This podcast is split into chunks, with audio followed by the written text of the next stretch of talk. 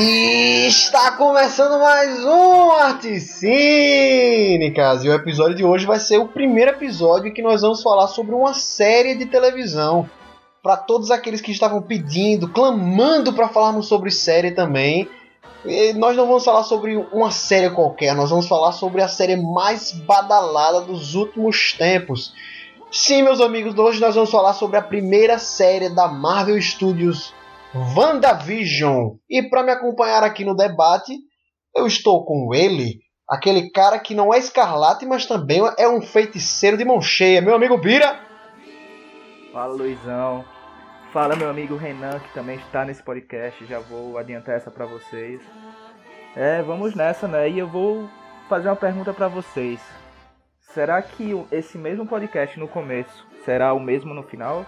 Pra quem pegou o gancho aí, valeu. Você estragou a surpresa da galera, Bira, porque é, o, o Renan é a pessoa mais amada desse podcast, velho. Você não podia ter dado esse spoiler. Mas enfim, ah, Renan Ramos está conosco também, apimentando o nosso debate aqui sobre WandaVision. É, podcast de cinema também tem espaço pra Marvel, né? Como, como ignorar a Marvel? Todo mundo é fã, todo mundo sabe, todo mundo conhece, todo mundo gosta. Então, é um assunto que simplesmente a gente tinha que falar sobre. Não temos opções, temos que falar sobre essa série, muito conteúdo, muitos elogios, muitas críticas, então vamos lá.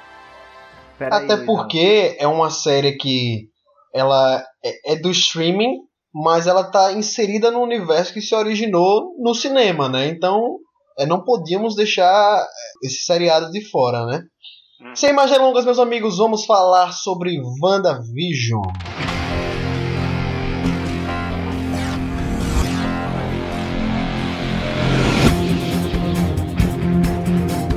Rapidão, Luiz, só deixar registrado aqui que o Renan falou que todos são, somos fãs da Marvel, né?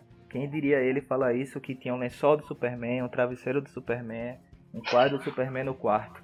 Não, o Renan, o Renan era o, o, o decenalta mais fervoroso de quando a gente tava no colégio, tá ligado? O cara que se recusava a, a, a ler gibi do Homem-Aranha, tá ligado? Ah, só não tinha interesse, estava muito bem satisfeito com, com, com a DC. Mas assim, ainda, ainda prefiro, né? Mas quando a gente coloca pra live action, não tem comparação.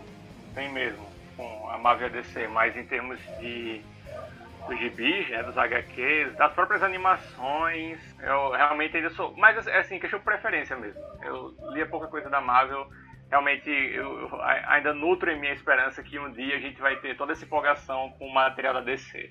Mas enfim, não, não quero falar muito disso, senão eu vou ficar triste. É uma coisa que é, me deixa meio incompreensível, assim, como é que os filmes de ADC não, não são bons, como é que ainda não construíram um universo digno do, do universo da Marvel. Mas um dia, um dia isso vai acontecer.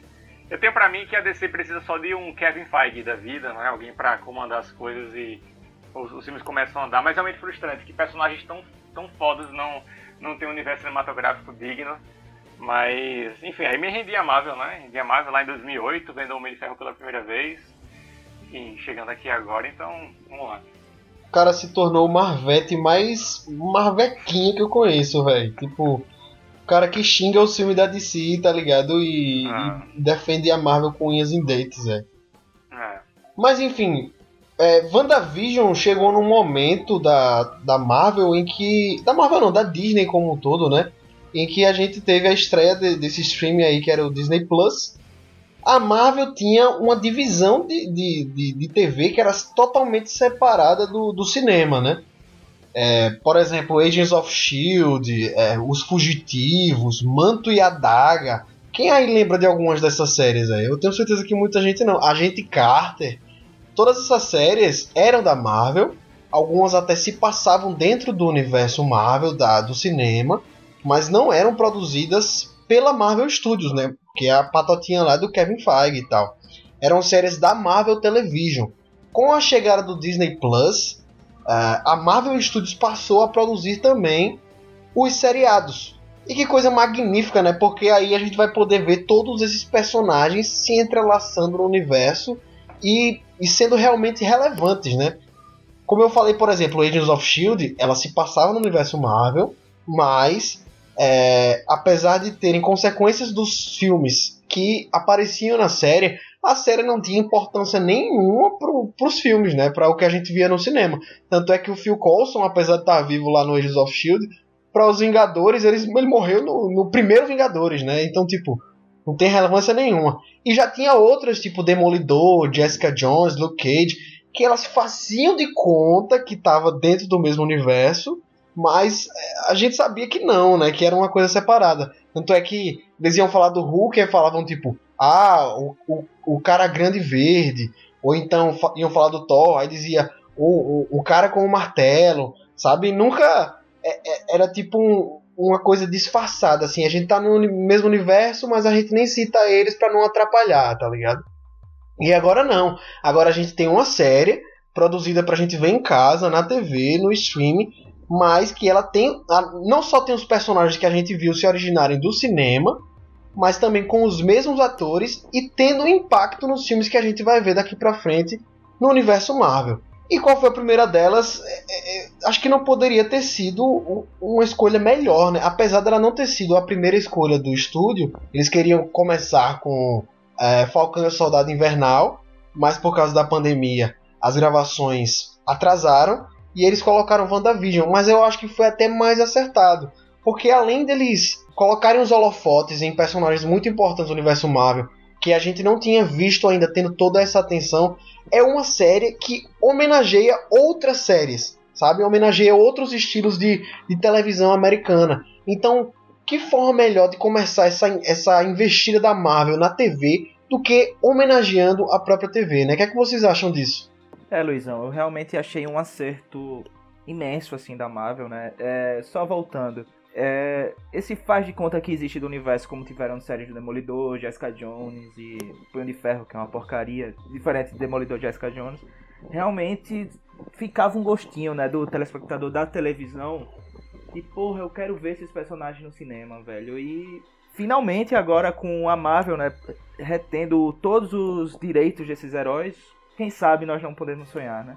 E sobre WandaVision, né, tipo a homenagem que ele que ela faz às sitcoms é sensacional, né? Eu não conhecia todas, tipo, a maioria não era da minha geração, mas gostei muito do da homenagem que eles fizeram à televisão americana e da série em si, achei ela sensacional. É, não, ainda não vou me adentrar muito sobre minha opinião com a série em si, mas eu tava louco pra ver essa história. Assim, se ela tivesse sido é, mais postergada ainda, mais adiada mais pra frente, teria, ia ficar mais ansioso do que eu já tava.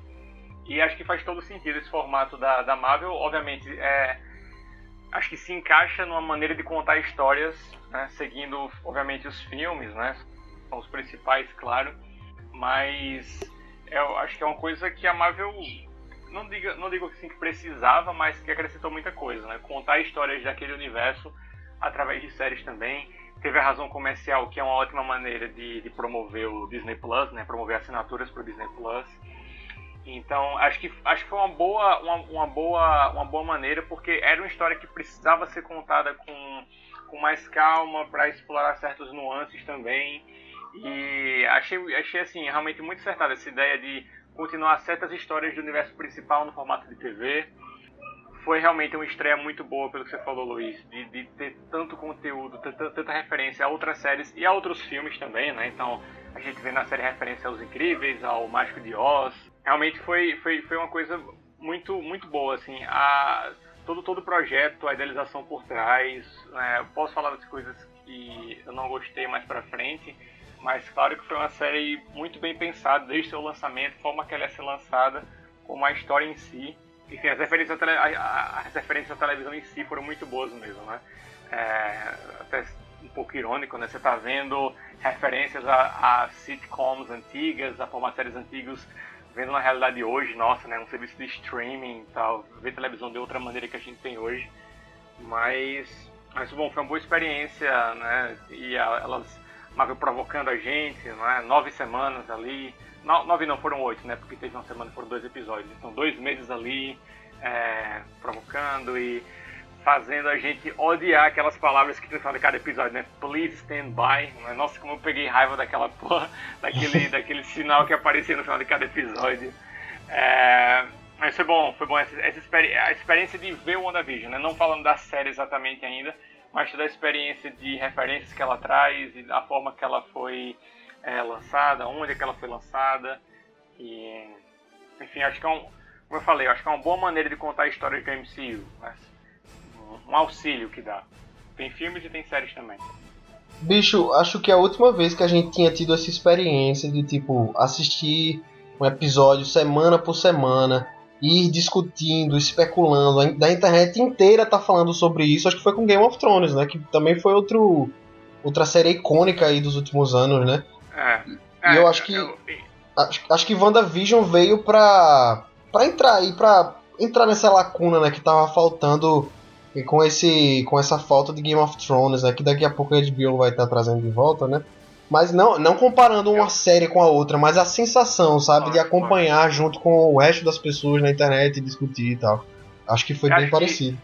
Que, acho que a questão chave que, eu, que me faz concordar com o seu argumento é pela questão da de quantas pessoas foram movidas por essa série, né? Quantas pessoas estavam vendo a popularidade dessa série, não é? Porque Isso. não é que exibir séries semanalmente é uma, uma coisa extinta, né? Muitas séries são exibidas dessa forma ainda.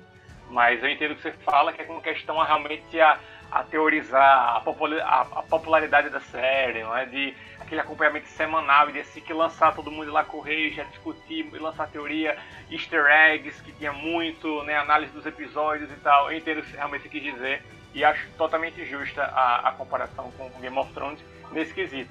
Mas assim, é, só pra. Porque, enfim, eu realmente gosto de, de sempre estar tá falando de dicas e tal, mas ainda tem ótimas séries, apesar de eu não ver muitas, mas tem ótimas séries ainda que são lançadas ainda semanalmente, né, quando, a, quando lançam novas temporadas. Né, tipo então, The Boys, né? É, é uma The tendência... Boys que a gente teve recentemente, teve The Boys com certeza, as séries da HBO, teve Better Call Saul no 2020, no ano da quarentena, a nova temporada de Better Call Saul, teve Fargo, que é uma minissérie que vocês sabem que eu idolatro, gosto bastante. Uhum. É, enfim, então não, não é não é que o WandaVision retomou esse, esse formato, né? Longe disso, mas é porque trouxe isso com uma popularidade e um engajamento que a gente realmente não tinha desde a do fiasco da última temporada de Game of Thrones. Uma coisa que eu ia complementar, Renan, que é uma tendência que estão voltando a tomar, né? Tipo, a Netflix lançou essa ideia de tudo de uma vez, né? Se divirta, se esbalde, maratone.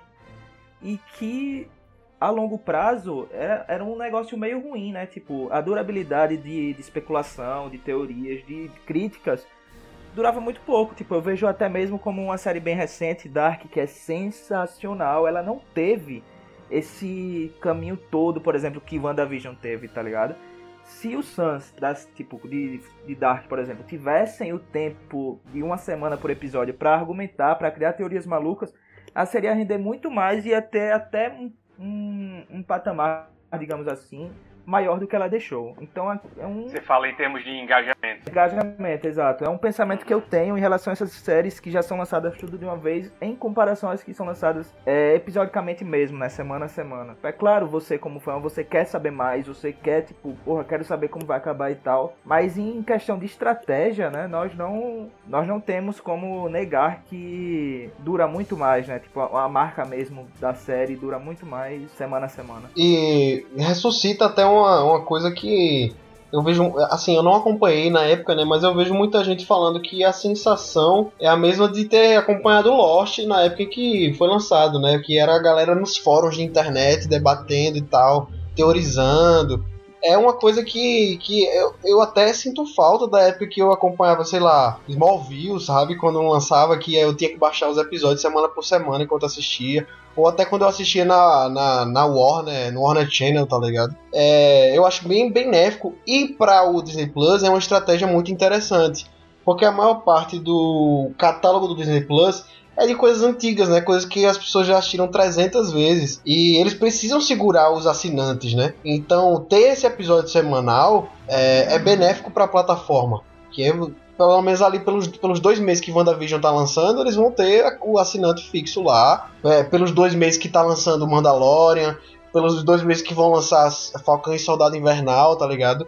E nessa de um episódio por semana, eles vão mantendo o fã ali, é, pagando pelo serviço, tá ligado? Então, além de ser uma coisa muito legal pra, pra gente que é fã de, de poder debater, de poder engajar com a série, também é benéfica para a plataforma. Então, é, eu entendo até porque a Amazon fez isso com The Boys também, né? E foi muito criticada, teve muita gente mal acostumada, galera Nutella mal acostumada, que xingou a, a torta direito a Amazon pela decisão de lançar The Boys semanalmente, tá ligado?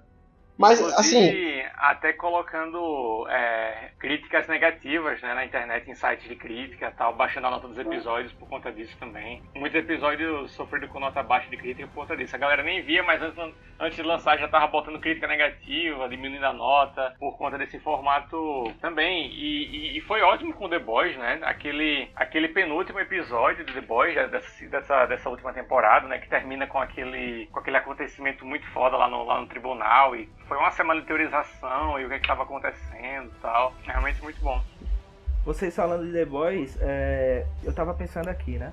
Demolidor contou a história de super-herói de um jeito diferente. Jessica Jones também e tal, essa série da Netflix, né? The Boys contou a história de super-heróis de uma maneira diferente. E agora vem WandaVision num, numa contramão totalmente deles, tá ligado? Numa via totalmente diferente.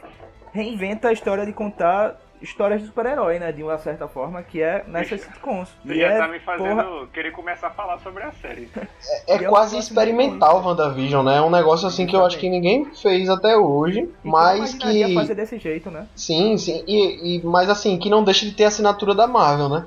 À medida que os episódios vão passando, a gente vê que, que vai ficando cada vez Marvel, né, a série.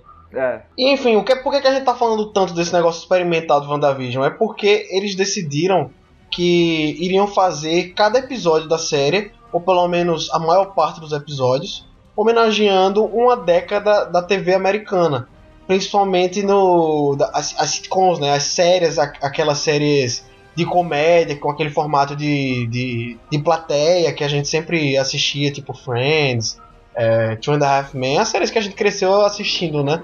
E que depois foram se modificando com o tempo, né? A, a, as plateias foram deixando de, de ser tão populares, é, a linguagem foi mudando muito. Então, WandaVision, desde o primeiro episódio, homenageia é, esse tipo de formato de série de comédia americana. E aí eles escolheram um cara para dirigir que é tipo o cara, ele é, acho que é o maior entendedor de série é, na última, nas últimas décadas, tá ligado? Na TV americana. Você vê o currículo desse cara, do Matthew Sheckman, que dirigiu todos os nove episódios de WandaVision. O cara, ele já dirigiu episódios de Doutor House, ele dirigiu episódios de Mad Men, ele dirigiu episódios de Fargo, que o Renan adora, Grace and Frank, é, The Good Wife, é, Game of Thrones, uh, The Boys, que a gente tava falando. Enfim, o cara com um currículo assim exemplar se falando de, de série, né? E aí eles escolheram justamente esse cara para ser o, o, o, diretor do WandaVision. Não tinha como dar errado, né? Pelo menos na parte das homenagens à TV, eu acho que é a, a melhor coisa da série inteira, velho. O que é que vocês acharam de, dessas homenagens aí do, do WandaVision? É, eu acho difícil começar a falar sobre essas homenagens, né? Foi uma coisa específica que você perguntou, assim, começar a falar da série, assim, no geral, minha opinião. Pode falar, pode falar, começa aí, pai. Ser bem sincero, assim, gostei bastante. Primeiro, é porque tem uma coisa muito óbvia assim que você começa a ver a série no primeiro segundo que é muito é muito bom, né? É, é até assim refrescante, animador. Você começa a ver algo e você sentir que você nunca viu algo como aquilo antes, sabe? Isso, isso é muito isso é muito interessante. Não tô dizendo que para uma obra ser boa, né, tem que ter umas aspecto novo, assim, revolucionário, tudo, nada, nada disso. Mas é muito interessante, agrega muito na experiência. Você abriu lá o primeiro episódio de WandaVision, começa lá e você, poxa, eu nunca vi nada assim. Muito menos numa linguagem de super-heróis, né? Numa coisa é, da Marvel trazendo esse tipo de linguagem e tudo mais. Então, os primeiros episódios, eu achei, eu achei eles sensacionais. Assim, eu, gosto muito mesmo deles, porque eles trazem um aspecto e eu fico pensando sobre eles, realmente procurando as palavras melhores. E é que eu gosto de usar, é realmente uma coisa meio surrealista, assim, uma coisa meio onírica, sabe? Uma coisa de sonho mesmo. A série começa e tem, nós sabemos que ali é a Feiticeira Escarlate, aquela heroína que a gente conhece, nós sabemos que ali é o Visão. Né?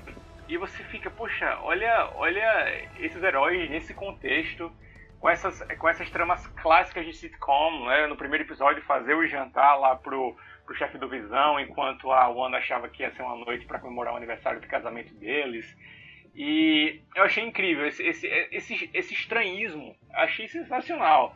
Achei assim, é muito, muito bom mesmo. É, é uma coisa que eu pensei logo de cara assim. E até, para mim, é até um pouco difícil falar mais sobre, além de simplesmente dizer que eu gostei bastante. Acho que funcionou muito bem eles trazerem. É, eles gravaram com plateias lá os primeiros episódios, né? Então as plateias estavam lá e o formato de, de, de, um, de, câmera única, né, daquelas sitcoms clássicas também. Realmente você sentia aqueles cenários como se fossem coisas de teatro ali num palco mesmo, não, não, não um estúdio de cinema elaborado. E achei sensacional. Assim, essas referências foram muito boas porque é, dá, um, dá realmente um, um, um senso de, de, de, profundidade, de planejamento que, que a série traz de realmente colocar todas as referências ali e de, e de, e de colocar personagens tão eh, diferentes dessas séries nesse contexto, né? Que é uma super heroína com magia e o outro um, um supercomputador lá com uma das joias do infinito lá na testa dele, mas nesse contexto dessa sitcom. Então eu gostei bastante, assim, o uso do preto e branco no começo assim, foi, foi excelente. Então, assim, o figurino, o ritmo dos diálogos, a fala, eram aquelas coisas que a gente está acostumado a ver, que a gente sabe né, como funciona, mas que naquele contexto fica totalmente diferente. Então, para mim foi, foi uma experiência muito boa ver é, e reforça realmente esse aspecto de ser algo diferente. Você está vendo aquela coisa ali surreal e que não, não, não, foi feito isso antes, né? Então acho que isso, para falar assim, do começo da série, isso me, me instigou muito, assim. Ó, agora é... que a gente já tá começando a se aprofundar, né, no, no, na série mesmo, cabe dizer aqui que esse, esse episódio vai ser coberto de spoilers, né? A gente não vai ter papas na língua, nós... Até porque já... Esse episódio acho que vai lançar umas duas semanas depois do fim da série, então dá tempo de você ter visto já WandaVision. Então, amigo, se você não assistiu, não terminou ainda, corre lá e depois você volta aqui para ver o que, é que a gente acha sobre a série. Mas de antemão, eu concordo com você, Renan. Eu acho que os três primeiros episódios são os melhores da série para mim. Justamente porque eles não se comprometem tanto com esse negócio super-heroístico, vamos dizer assim. É, eu vi muita gente reclamando desses episódios, tipo, ah, mas não acontece nada, cadê a trama? Por que que. Cadê o super-herói? Não sei o que. Mas eu ficava, porra, a beleza é essa, velho. Isso, realmente. Eu, eu adorei que eles, eles passaram três episódios nisso, sabe? Realmente eles ficaram bem à vontade, não ficaram na pressa, e foram três episódios sem acontecer nada, então realmente achei fantástico. O que alguns odiaram, como você falou, para mim foi um dos motivos que, eu, que mais me fizeram gostar do começo da série. E a segunda coisa que eu queria falar antes de voltar para você foi sobre como no começo eles jogavam as provocaçõezinhas, sabe? Bem sutis, davam poucos sinais e poucas respostas. Eu adorei como isso foi sendo incrementado. Era realmente umas provocações. Então, era aquele cara saindo do esgoto, era o helicópterozinho no arbusto, era o, o chefe lá pessoal sem lembrar como foi que eles chegaram lá, como é que o, o Visão se mudou para a cidade, enfim. Então eu gosto muito dessas duas coisas, como eles realmente se tiram vontade para demorar o tempo deles para iniciar a série com bem muita calma, aquela coisa estranha mesmo, e como eles soltavam as coisinhas ali e tal, nos detalhes que eu achei muito legal. É uma sitcom, você tá assistindo uma sitcom ali, não é uma série de super-herói, não é uma série de aventura, uma série de ação, é uma sitcom eu achei isso maravilhoso, velho. Você pega esses dois personagens completamente deslocados do universo Marvel e você coloca eles pra, pra protagonizar essa série, que não é só uma série que a gente tá assistindo, mas é uma série que existe dentro da série, tá ligado? Olha a metalinguagem aí, como, como uhum. funciona. Que é. Porque o que é que tá acontecendo ali? A, a gente começa com a Wanda e o Visão se mudando para um bairro de uma, de uma cidade pequena nos Estados Unidos e tal, em Nova Jersey, né? Sendo que a série ela tem uma estética toda de séries dos anos 50, pelo menos no primeiro episódio. Aí no, no segundo anos 60, no terceiro anos 70 e por aí vai. Mas aí você fica se perguntando, velho, como é que eles foram parar ali? Por que, que eles não, não lembram do passado deles como super-heróis? O que é que tá acontecendo? Pra gente que já leu, que já, que já tem a referência dos quadrinhos, é muito fácil entender o que é que tá acontecendo, você já pega logo, né? Mas eu imagino para quem nunca teve contato com a mídia HQ, tá ligado? Que não sabe do, de todo o background da Feiticeira Escarlate nos quadrinhos, a surpresa que deve ter sido se, se pegar nessa trama, né? No fim, perceber que tudo aquilo. No fim, não, lá, lá pro meio da série, né? Perceber que tudo aquilo foi arquitetado pela. Que, pela pessoa que seria em tese a heroína do, do da série, né? A protagonista. E eu, eu acho isso maravilhoso, velho, maravilhoso. E a justificativa, que é meio que um retcon lá mais pro final da série, né? Pra ela decidir fazer isso é, no formato de seriado sitcom, eu também achei maravilhoso, velho, porque aí você você não tá colocando só a referência, a homenagem na estética, mas você tá colocando uma personagem ali que é apreciadora desse tipo de estética, né, que, que cresceu assistindo isso também. E aí pra gente que é fã de televisão, de cinema, de que gosta de pesquisar sobre essas coisas, que gosta de assistir e de consumir, é muito legal, dá uma, uma aquecidinha no coração, né? Parece que é feita ah, para o fã mesmo, sabe? Ah, com certeza, com É só pra é... dar meu, minha opinião aqui, né? Tipo, os primeiros episódios, eu não vou do 1 ao terceiro. Pra mim, do 1 ao sétimo, eu acho, é. WandaVision é dividido nesses dois momentos, né? Essa homenagem inteira a sitcoms, né? Que eu acho que vai do 1 ao sétimo que eu acho um trabalho impecável, que eu não tiro um dedo, tipo, não mexo um dedo ali, tá ligado? Mas eu não acho que é do 1 ao sétimo, viu? Porque o quarto quebra completamente a estética da série. Porque o quarto já é aquele episódio que é totalmente fora do, do seriado sitcom. Sim. Não, sim, eles mudam, tá. WandaVision é dividido, tipo, em as suas homenagens a sitcoms, né? E ao universo Marvel em si. Então a parte que homenageia a sitcoms eu acho impecável, um trabalho sensacional e que não, não deve ser mexido, sabe? Enquanto ao, ao universo Marvel em si, eu tenho alguns problemas que acho que a gente vai discutir depois. Você falou em retcon, né? Em, em relação à Wanda, graças a Deus que mexeram nela, tá ligado? Ela não poderia ser o que era, o que ela tem sido, tinha sido até agora no CM. Eu acho que tinha muito pano pra manga pra ela e graças a Deus que estão mudando isso, né? Graças ao eu, Kevin Feige, eu acho. Eu acho que cabe a gente explicar pra galera o que é retcon, né? Tem muita gente que não, não tem ideia do que são esses termos. Retcon é tipo assim, você tem uma história ali, uma história que foi montada, uma história que você aprendeu porque você assistiu ao filme, e aí chega no segundo, terceiro filme, aí eles falam tipo assim, não, tá vendo isso aqui que você viu, que você aprendeu, que você conheceu assim, na verdade foi de outro jeito, não foi dessa forma. Um exemplo, é, na trilogia do Homem-Aranha do Sam Raimi, lá você vê que o, o tio Ben foi morto por um bandido que depois acabou sendo pego pelo Peter, né? Beleza, é isso aí. E aí quando chega no terceiro filme, você descobre que esse bandido tinha um comparsa e que esse comparsa quem na verdade matou o tio Ben não foi o bandido que o Peter tinha pego. Isso é um retcon, porque ele está corrigindo uma parada que estava lá no primeiro filme e que você sabe que não foi pensado lá no primeiro filme. Só, só tá acontecendo agora. O retcon que eu tava me referindo no WandaVision é que lá no episódio 6 ou é 7, não lembro muito bem, a gente vê o passado da Wanda e a gente descobre que, na verdade, não foi a joia da mente que deu os poderes dela, mas que ela já nasceu com esses poderes de magia, né, e tal. E a joia da mente só, ela meio que forçou eles a aparecerem, né? Ela deu uma incrementada ali na. No, foi no oitavo Wanda. episódio, isso aí.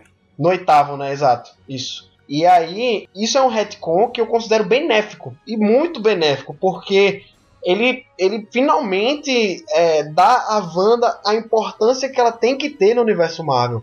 Porque lá nos quadrinhos, na, no material base, ela é essa personagem extremamente poderosa, tá ligado? E que não, não foi joia da mente que deu os poderes para ela, ela não foi uma, um teste, um, um rato de laboratório ela tem esses poderes porque são dela, tá ligado? E eu acho que essa personagem merecia isso. E a forma como eles fizeram o retcon também, para mim, fez muito sentido, tá ligado? Não ficou uma coisa forçada. Então eu achei muito legal isso. É. Exato. É uma, é uma série que, assim, só pra falar isso de, de como a Wanda aparecia no universo é, da Marvel antes de WandaVision, né? Ela apareceu pela primeira vez na cena pós-créditos de Capitão América e o Soldado Invernal, não é isso? Foi a primeira vez que ela apareceu na cena pós-créditos. Eu não tô lembrado, mas... Foi isso mesmo, foi isso mesmo. E aí ela aparece, claro, pela primeira vez fortemente no Vingadores Era de Ultron.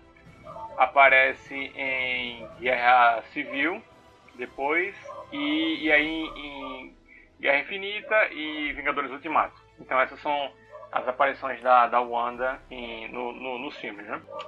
E a gente, é, eu falo a gente assim numa coisa mais excluindo, né? Certas pessoas a gente assim que realmente conhece um pouco mais de quem é a personagem no, no, no material da fonte, né? No, no, material no, no, qual os filmes são baseados, a gente via que ela ainda não, não era a Feiticeira Escarlate que a gente conhece, né? Isso começou a mudar um pouco naquela cena bem breve, né, no Vingadores Ultimato, né, que ela quase acaba com o Thanos ali. É uma cena bem. bem eu acho que já no Guerra Infinita, Renanzão. É, no Guerra Infinita sim, mas eu acho que como ele tem tanta trama, sabe? Tanta trama, ele tem tanta, assim, tanta coisa acontecendo, eu acho que talvez não acho que a, a, cena com o Thanos ali, por ser de frente do Thanos ali, sabe? Só eles dois uhum. ali, um mano a mano, acho que. Mas, é, no, no Guerra Infinita, assim, já teve, teve uma mudança com certeza. Porque no Guerra Infinita, eu, eu acho que, enfim. É, é bom a gente estar tá falando desse, desse, desse, podcast da Marvel, que a gente pode falar dos outros filmes também da Marvel, né? Sim, acho claro. Que no Guerra Infinita tem, tem dois momentos assim que, que me pegam, porque tem aquela cena meio, meio que eu acho um pouco bem mal executada, assim, que é que o meio que o Capitão América salva ela, né? Poxa, aquela cena lá com o trem, tipo, o Capitão América salvar o Wanda naquela cena, tipo, aquela cena dá uma impressão que a Wanda tá perdendo a luta e que se não fosse o Capitão América chegando ali com o Falcão e a, e a, e a Natasha, é, as coisas não teriam dado certo pra ela. E porra, é, é, é a Wanda, né? Capitão América lutando com um alienígena é foda. Isso, tá ligado? E no mesmo filme já tem aquela cena foda que ela pega aqueles, aquelas máquinas lá e já derruba todo mundo, enfim. Sim, que é... a, a Okoi fala, por que essa mulher tava lá em cima esse Isso. tempo todo? Exatamente. E, e, obviamente ela já aparece como muito forte também por ser a única pessoa ali que conseguiria destruir uma joia infinita sozinha, né? Então isso já é muito foda. Mas também no Guerra Civil, e que é um dos meus maiores problemas com o filme, apesar de, de gostar bastante dele, é que ela e o Visão ali, velho, teriam acabado com tudo assim, num passe de, de mágica, até aqui literalmente, né? Falando uhum. da Wanda. E acho que o meu, meu, meu, maior problema com o filme é isso, que eles não. Assim, tirando aquela cena final do o Tony lutando sozinho com o Buck e o, e o Capitão América, que ali realmente parece estar indo pra valer a luta. Aquela cena clássica que todo mundo gosta, e que inclusive eu gosto também, apesar de ter problemas com essa cena, que é aquela cena do aeroporto, que é todo mundo contra todo mundo ali e tal que eles não estão ali meio que de verdade e tal. E, poxa, ali tem a, a Wanda e o Visão, sabe? E, tipo, eles não fazem quase nada de relevante ali. Mas é, acho que são. É, realmente não, não, tem aquele tom de guerra civil que tem no gibi, que realmente pau comendo ali e tal. E o Visão é Mas... é foda, né? Porque ele, ele, ele tá com tanta má vontade de brigar que ele vai soltar um raio na Wanda e ele acaba pegando no Rhodes. Deixa, ele aleja o Rhodes, é, né? tá ligado? Então, Luiz, apesar de concordar com você que no Guerra Infinita a, a, a percepção da Wanda começou a melhorar eu coloco o Vingadores Ultimato como definitivo assim, porque eu ainda vejo essas falhas na aparição dela em Guerra Civil e em Guerra Infinita, nesses dois momentos, na cena do aeroporto, em Guerra, em Guerra Civil, e em Guerra Infinita, na cena que o Capitão América chega lá. Aí eu acho que, enfim, acho que isso não faz jus a quem ela é. E no Vingadores Ultimato, que traz todo aquele, aquele contexto para ela, né? Porque é na batalha final, é dentro do Thanos, e se o Thanos começa a despejar aquelas bombas lá, o Thanos tá fudido nela, tá ligado? Ela é pega verdade. o Thanos ali. E, e, e, outra coisa, não é só é, que ela tá ganhando, mas ela vai com a confiança, tá ligado? Ela já vai sabendo dos poderes dela ali que ela, ela, ela pousa na frente dele voando e ela fala, você tirou tudo de mim? Aí diz diz a frase clássica, eu não sei nem quem você é. Aí ela fala, você vai saber, tá ligado? Você vai saber. Então, tipo, não é nem só que foi uma coisa circunstancial, ela sabia todos os poderes dela ali e tem todo tem toda aquela coisa. Então, acho que nessa cena, e inclusive é a única dela de destaque no filme, em termos de, de tempo de duração, é que a Wanda começou a, a, a, a começou a ser feita justiça com ela, né? E enfim, eu, por que eu falei tudo isso? Para dizer que um dos maiores elogios à série e uma das coisas para as quais eu mais prestei atenção e uma das coisas que eu sempre menciono ao falar da série é que WandaVision é claramente sobre a Wanda e sobre tudo o que ela está passando em termos de sofrimento, né? Os filmes da Marvel são sempre feitos com esse tom mais pra cima, né? Tá uma coisa mais, mais de boa. Até, até acho como deve ser feito mesmo. Mas às vezes a gente realmente não para pra pensar mesmo, né? No, no que alguns personagens passaram, né? Por exemplo, ainda bem que fizeram o Thor de uma maneira mais falha né, no Vingadores Ultimato, passando realmente por uma depressão e tal. Porque o Thor realmente passou por muita coisa. E a Wanda também passou por muita coisa. E, e, logo quando eu vi que essa série ia ser produzida e acompanhando todos os eventos que aconteceram com a Wanda nos filmes, eu fiquei muito empolgado porque eu tava esperando isso. Eu acho que isso a série entrega.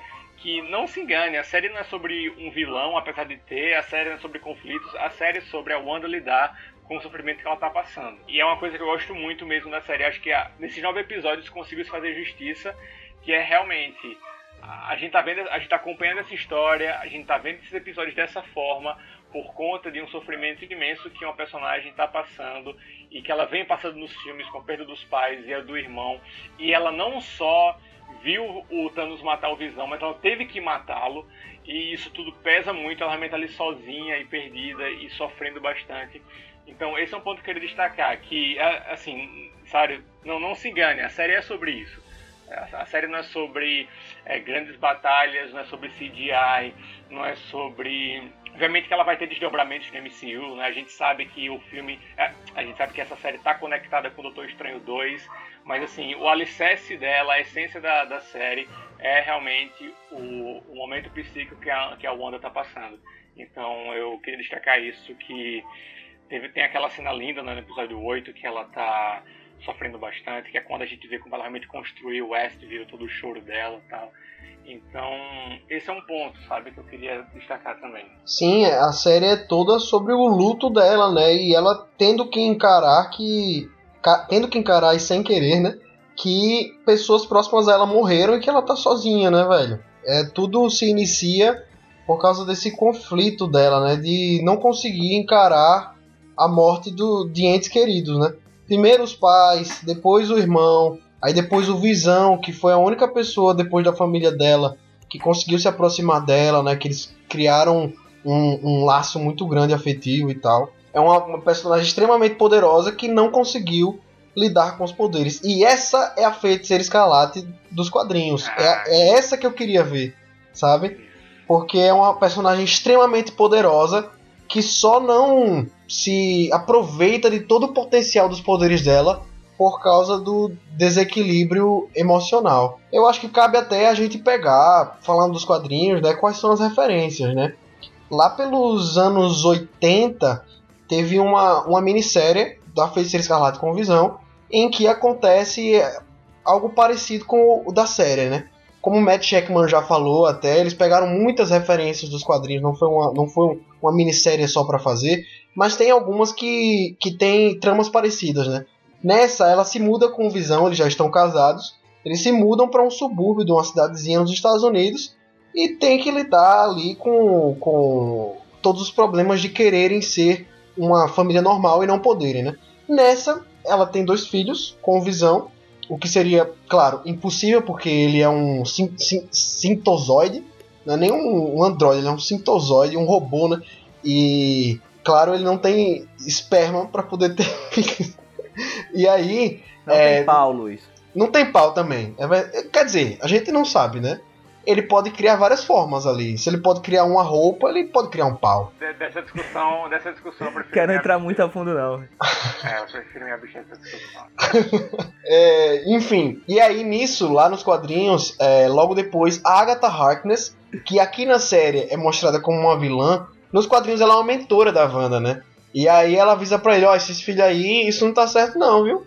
Isso aí foi tu que criou e tal. E aí ela descobre que tá sendo manipulada por um demônio da Marvel, o Cramunhão, o Mephisto, que foi o cara que tirou parte da, da, da, da alma deles e colocou nos dois meninos ali. Ele que criou elas, que criou eles, junto com o poder, a magia do caos da Wanda, né? E aí, beleza, tudo se resolve. A, a Agatha pega os filhos e a alma do Mephisto volta e tal.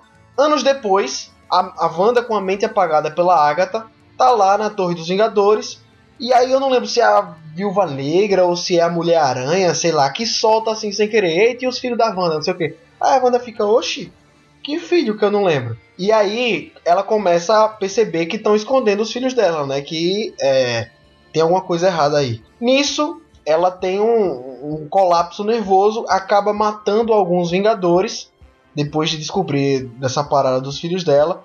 O que leva à minissérie Dinastia M, que é quando ela cria todo um universo alternativo em que todos os sonhos dos amigos dela são realizados e que ela tem os filhos dela novamente. É, e vive feliz, né? Só que aí, claro que não dá certo, os heróis descobrem toda a trama e aí a, a Feiticeira Escarlate é derrotada e tudo volta ao normal. É, toda essa trama foi criada por um cara que eu sei que meu amigo Bira gosta muito, que é o Brian Michael Bendis, né? Foi o cara que criou a Feiticeira Escarlate no universo Marvel, como a gente conhece hoje. Eu diria que ele é o pai do universo Marvel atual. E foi o cara que criou Miles Morales, por exemplo. E várias das coisas que a gente vê, tipo nos filmes dos Vingadores, também foram, foram sementinhas do, do Brian Michael Bendis ali no universo Marvel, né? É, e aqui na série a gente tem várias referências desse cara também. Ele é um cara que, se a Marvel, né, do cinema, pegar 10% do que ele fez pelos quadrinhos, já seja com Demolidor, Jessica Jones, o pró próprio Vingadores que ele construiu, porra, vai ter muito, muito, muito negócio de foda ainda no cinema, já, ou na TV. Mas é muito bom ver essa, essa Wanda, né, bom no sentido de história, assim, né? Porque ela sempre foi esse personagem meio duvidoso, né? Tipo, com essa psique meio arrombada. Quero ver, tô muito curioso se vão desfrutar disso no, no cinema, né? Tipo, porque deu a entender, já mostrando mais ou menos a segunda cena pós-créditos, que ela tá bem estudiosa, né? E eu tô duvidoso se vão querer seguir esse rumo dela meio desfigurada ainda, tipo, não não processando bem as coisas. Tô curioso, né? Calma que a gente já chega lá nessa, nessa parada da cena pós-créditos. Ainda tem muita ah, coisa vai, pra gente falar sim, por aqui. Tem, tem, e a gente vai voltar a esse assunto sempre. Eu já vou deixar essa, essa semente aqui no caso. Mas quero sim mais Brian Michael Bendis. É, não, o que puderem tirar do Brian Michael Bendis pra universo Marvel, eu acho que vai ser Quem benéfico. Um Demolidor aí, né? Aquela, aquela cena ali do, do Era de Ultron, deles reunidos no, na, na festa e conversa, batendo papo e tentando pegar o martelo do Thor, aquilo dali é muito Bendis no, no Vingadores, tá ligado? Então, o, o Bendis, inclusive, faz muita falta na Marvel, porque agora ele tá escrevendo pra DC, e eu acho que ele não, não escreve muito bem os personagens da DC. Ele tinha que voltar pra Marvel, porque a Marvel é o lugar dele, velho. Concordo. Mas enfim, é, o que é que acontece? Essa série que a, que a Wanda tá criando ali, na verdade, ela pegou a cidade inteira, né? A Westview, e transformou na, na, na sitcom dela, né? E aí a gente tem várias homenagens a, sei lá, Ginny é um gênio, a feiticeira, The Dick Van Dyke Show, é, I Love Lucy e por aí vai. É, é aquele Malcolm in the Middle também. É, mais pra frente, né? Mas aí, no caso, depois desses três primeiros episódios, a gente chega no quarto, que é o, o, o quarto episódio, é aquele que, come, que começa a explanar pra gente o que é que tá acontecendo mesmo. E aí tira um pouco do foco da Wanda e do Visão para ir para outra personagem que a gente já tinha visto no universo Marvel, mas que agora tá adulta, né? Que é a Monica Rambeau, a amiga, a, a, a filha da melhor amiga da Capitã Marvel que a gente viu lá no filme dela. É, é aí que a gente percebe quando a série tá se passando é, dentro do universo Marvel, né? Que é tipo duas semanas após Vingadores Ultimato, né? O mundo acabou de voltar ao normal, as pessoas que foram dizimadas pelo Thanos voltaram à vida, e a Mônica é uma delas, né? E ela tá entrando pra nova Shield, vamos dizer assim, que é a, a espada, né? A Sword, que é uma agência que não, não se limita só a problemas terrenos, mas é, várias de, de, várias outras, de várias outras naturezas, né? Como espaciais e, e mágicas também, né? Afinal, é, é, um universo que teve que se adaptar depois de muita merda que aconteceu, né? Invasão do Thanos, descoberta do, sei lá, de, de caras como o Doutor Estranho na Terra, tá ligado? Então, é nada mais justo do que se adaptar a esses tempos. Tipo, tem um cara com um martelo mágico que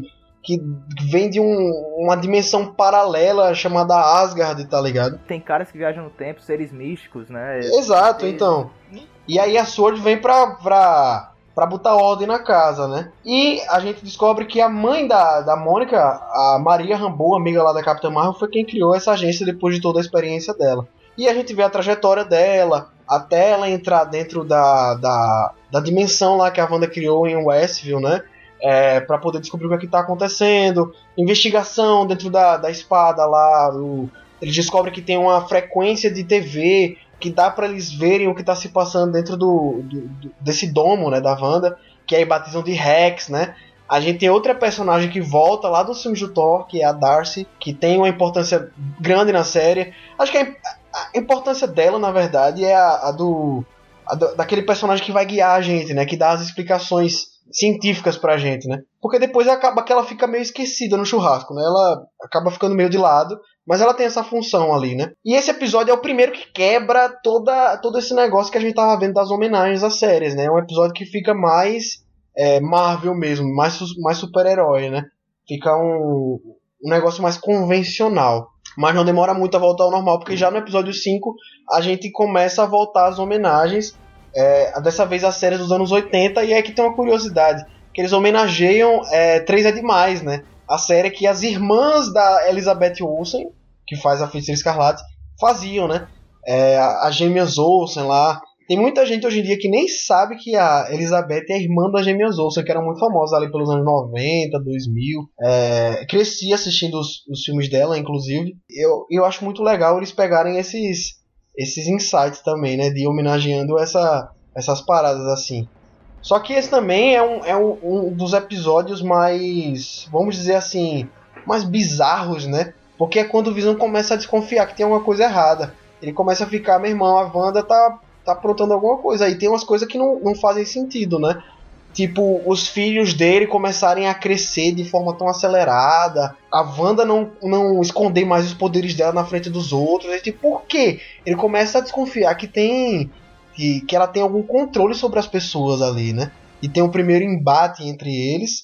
E aí, no final desse episódio, é, quando eles já estão, tipo, se desentendendo pra caralho, acontece uma parada que deixou todo mundo empolvorosa, né? A internet ficou oriçada com as possibilidades, que no final não deu em nada, né? Era só uma, uma piscadela ali para os fãs, que é a aparição do Pietro, né? Do, do fake Pietro no final, interpretado pelo Evan Peters, que tinha feito o mesmo personagem lá no filme dos X-Men da Fox, não da Disney, né? Teve todo esse esse colapso aí da internet que gerou tantas tantas especulações e e não deu em nada, velho. O que é que vocês acharam aí desse dessa quebra de expectativa que a Marvel gerou na gente, velho? Eu acho que, sabe, é inevitável você fazer teorias, não é? poxa, apareceu o ator que interpreta o Mercúrio nos filmes do X-Men da Fox, né? O mesmo ator, sendo que a Disney agora tem a possibilidade de implementar os X-Men e Quarteto Fantástico, que antes não tinha, e a gente sabe essa junção Disney-Fox. Assim, eu fiquei bem dividido, assim. Eu realmente pensei, poxa, acho que realmente vem, vai vir alguma coisa aqui. E outra eu pensei, não, eu realmente acho que isso é só é, provocação, ou, ou fanservice, ou certo presentezinho assim.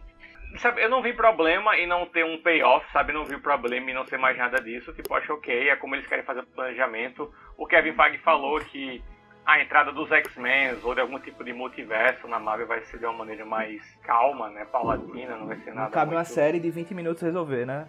É, pois é. é. E agora eu não gostei de como eles resolveram a coisa. Ah, tipo, resu resumir ele é uma piadinha com ereção no final. Ralph Bowler. Aí, Cara, tipo, eu não acaba tinha pego essa piada, acredita? Só isso, depois isso de vídeos que eu me paia, liguei. Eu não achei que eles fossem dizer que, tipo, ele é realmente o, o Pietro do universo alternativo, tá ligado? É o, é o Mercúrio dos X-Men. Eu achei que eles iam dar uma, uma, enganada, assim, na gente. Mas eu achei que pelo menos ele seria algum personagem importante depois, tá ligado? Muita gente especulou que ele poderia ser o Mephisto, tá ligado? Eu gostei muito da ideia, é, porque, porque caberia o Mephisto ali na, na trama e daria alguma importância para esse ator que é um ator muito bom para se limitar só a uma piadinha no final, né? Então acho eu que, a, decep... que assim... a decepção, só para finalizar, não é nem por ele não ser o Mercúrio da Fox. Para mim tudo bem, é. porque eu já imaginava que não seria isso. Até porque seria um negócio muito súbito acrescentar universos alternativos assim, do nada, tá ligado? Mas ele pelo menos poderia ter algum papel importante a mais do que isso, né? É, eu, eu, eu concordo. É, eu concordo com isso porque eu acho que foi até legal vendo o contexto da série, né? É uma série que faz referência a muitas outras coisas. E ter o Mercúrio do, dos outros filmes de X-Men, tipo, massa, velho. Acho que acho que é muito condizente com o que a série tava fazendo, sabe? Muito condizente, assim, de fazer referências no formato dos episódios, é, sabe? Todo, todo, todo esse conteúdo de realmente homenagear sitcoms e alguns filmes e tal. Então, poxa, é, realmente é um personagem que existe nos dois universos. É, Resumi-lo aquilo, é acabar, tipo, acho que merecia um pouco mais, né? Vamos combinar aqui. É verdade. Mas eu não sei até que ponto seria bom, como acho que foi o Luiz falou, trazê-lo de um de um universo, dar uma explicação maior para uma série que realmente, depois de assistir, não, mas... a gente entende que foi só para apresentar mesmo a Wanda, né? Porque até o Visão, a gente não sabe, né?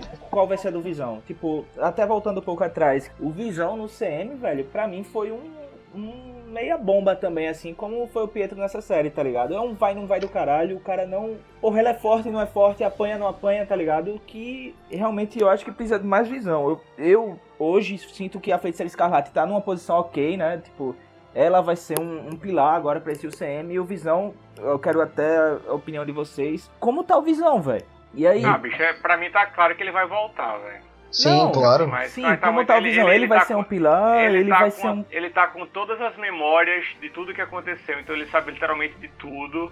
Ele é, ele é realmente aquele visão que praticamente é praticamente o mesmo visão lá que foi morto em Guerra Infinita. Então, assim, acho que claramente ele vai voltar. É, a Marvel realmente continua essas tradições né, da morte não permanente. Né? A, Marvel, a Marvel desafia o conceito de morte. Né? A Marvel desafia é, raras, raras as mortes permanentes. O que eu acho que acho que me encheu um pouco um saco nesse, nesse, nesse, episódio final, assim, que, sabe, ninguém nunca morre de fato, tem esse, esse vai e volta do Loki o tempo todo, Capitão América lá Soldado Invernal, o Nick Fury morreu, mas não, na verdade não morreu, tava lá escondidinho, essas coisas todas que não enganam ninguém.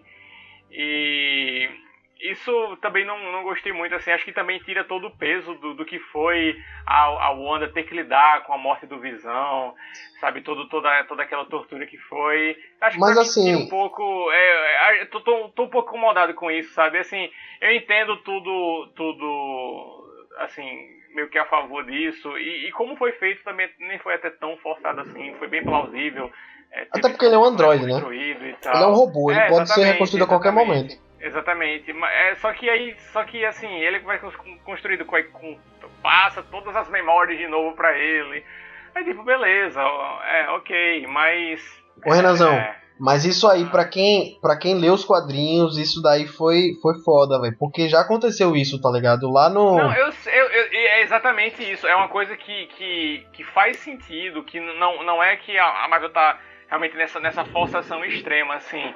Mas é uma coisa que é de certa forma esperada. E a, a, forma também que aconteceu, beleza, estava aquela coisa, aí o Visão jogou um paradoxo mais clássico de todos os tempos, lá o negócio do navio, aí deu certo, ah, beleza, implementou as memórias, pô, tchauzinho, falou. O Visão, desde a Era de Ultron, que foi onde ele teve uma importância, ele é um saco de pancadas, porra. É ele apanha até pro, pro Gavião Arqueiro se deixar. E ele não é, ele é tipo super poderoso, intangível, tá ligado? E tirando Bicho, é tipo, ele ser Civil, um pô. pilar pra tirando ele ser um pilar, assim, pro, pra história da Wanda, eu acho que estão fazendo pouco caso dele como herói, tá ligado? Tudo sim, bem. Sim. O, o ator deu uma, deu uma subida no Visão, tá ligado? Ele. Um, um dos maiores méritos dessa série para mim é mostrar o quanto o Paul Bettany é bom ator e tá sendo subaproveitado na Marvel, velho. Porque o que esse cara faz, as nuances de, de personalidade do Visão, é, de episódio para episódio, são sensacionais, velho. É muito bom como ele muda a atuação dependendo do, do estilo da época, tá ligado? Do que a série tá é, se passando. Ele é fantástico, ele é fantástico. É incrível. A atuação,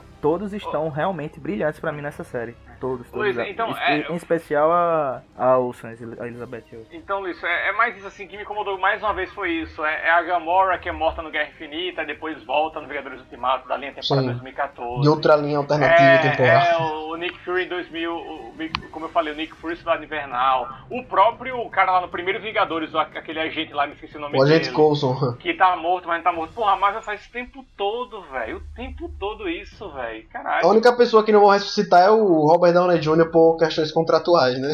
É, a gente nem e sabe do Chris Evans. Né? E eu também não vou me surpreender, sabe? Não, não vou me surpreender se voltar, sinceramente não vou, porque, sabe, de novo isso, tá ligado? Mais não, uma... Ô Renan, mais desses. um negócio ruim. Ó, mais desses, o Visão é o que menos me incomoda, porque eu já esperava que ele voltasse. Não, não. Não, mas o que me incomodou foi a forma, não foi o fato em si, a forma. A forma mas, eu, mas eu não achei, eu não achei, velho, porque. Ah, eu achei, velho eu achei muito bom, na verdade. Porque, tipo, é, é, é, eles pegaram o corpo do Visão, reprogramaram ele, e aí... Não, aí... Eu, tô, eu tô falando do aquele momento específico dos dois Visões. Não, mas é, é disso ah, mesmo que eu tô falando. Re, reprogramaram ele e deram a seguinte diretriz para ele. mate o Visão. E aí ele, na hora de matar o Visão, o, o Visão da, da que a feiticeira criou, fala pra ele, eu sou só um Visão condicional. Aí ele para assim e fica... Ele buga, tá ligado? Eu achei muito bom isso, velho. Porque é, tá. se tinha que haver um, um, um, um, embate entre duas visões, ele tinha que terminar de, de, de maneira argumentativa e filosófica, tá ligado? Porque esse é o visão, velho. Eu só acho que uma série que, por mais que seja uma coisa que acontece no material de base, por mais que seja é, plausível e, e, eu acho que faz sentido em algumas coisas, apesar de achar que poderia ter sido melhor em outras. Mas eu acho que, porra, uma série que tem aquela cena linda que eles dois estão se despedindo, aquele beijo final, que o Visão pergunta para ela o que é que ele é, e ela fala aquela, aquela, todo aquele mini monólogo muito bonito e tal. Pra gente acabar sabendo que tem outro Visão aí com aquelas mesmas memórias, de novo isso. Mas hum. esse Visão não existe mais, ah. o de Ultimato. Ele, eu, eu duvido muito que ele vá ter alguma coisa com a Wanda, por exemplo. Mas, tá mas não importa se é o mesmo ou não. Existe aquele outro lá, robô, com as mesmas memórias, com, com todas as vivências que ele passou. Eu mas, ó, se for. Um pouco, se for como nos quadrinhos, ele é um, ele é o, ele tem as memórias, mas ele não tem sentimentos. Então já não é, já não, já não é a mesma coisa que o Visão original, tá ligado? É, Porque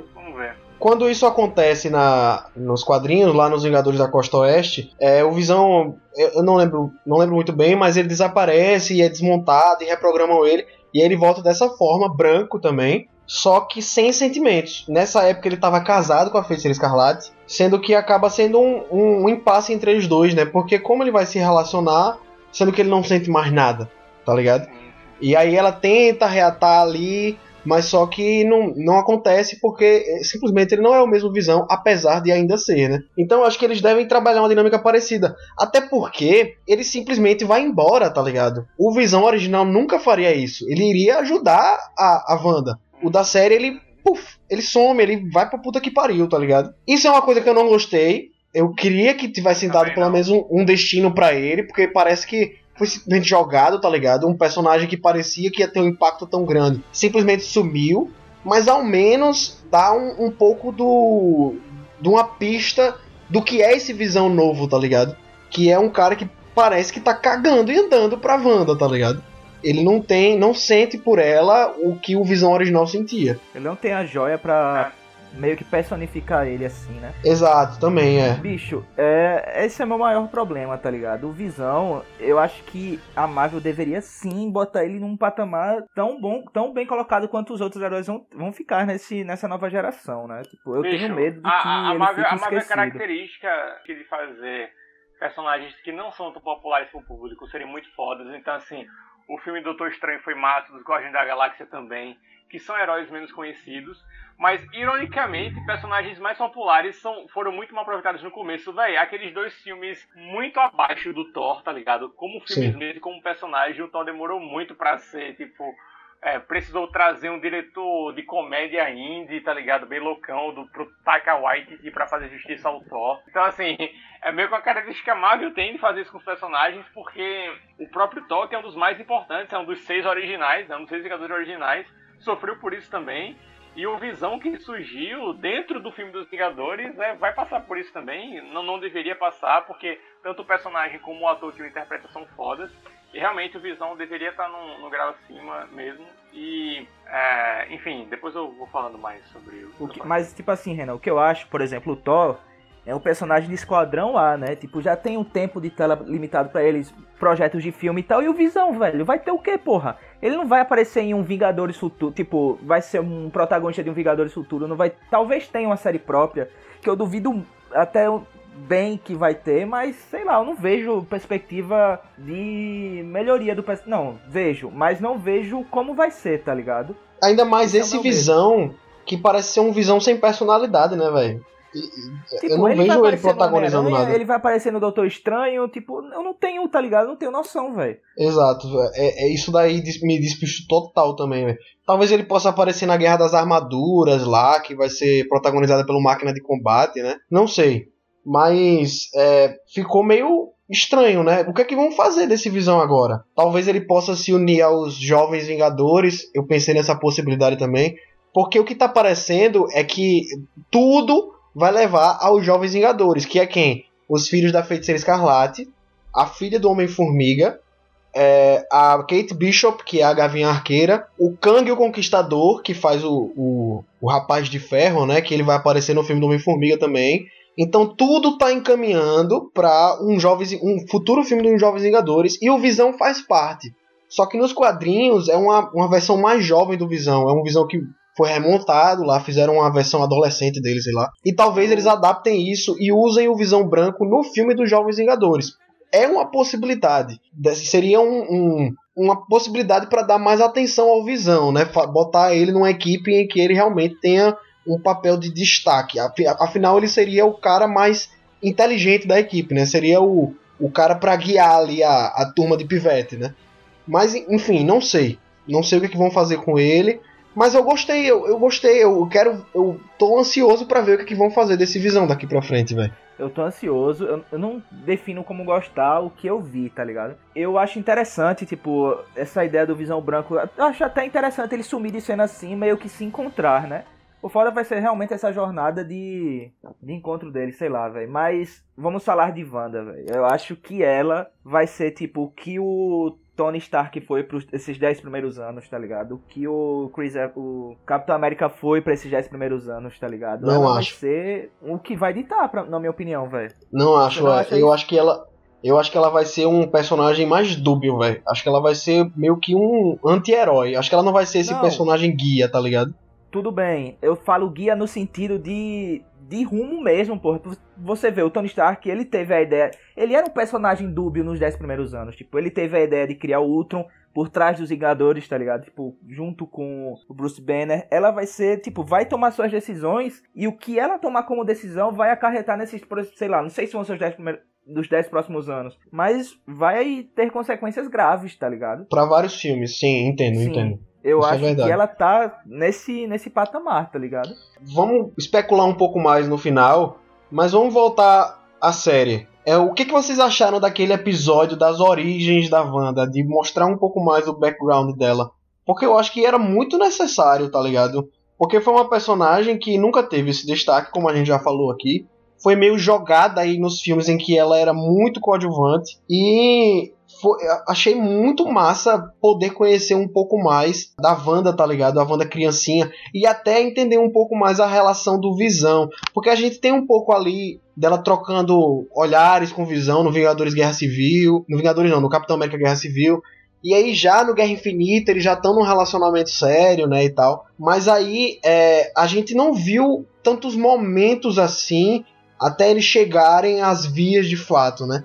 E aí tem aquela cena belíssima dela conversando com o Visão na torre lá dos Vingadores, que, que eles falam sobre luto, né? Sobre porque ela tinha acabado de perder o irmão e tal. Eu achei, eu achei de um, um toque tão tão bonito, apesar de achar meio brega esse negócio da Agnes levar ela para ver as memórias dela e tal, meio batido, até meio clichê.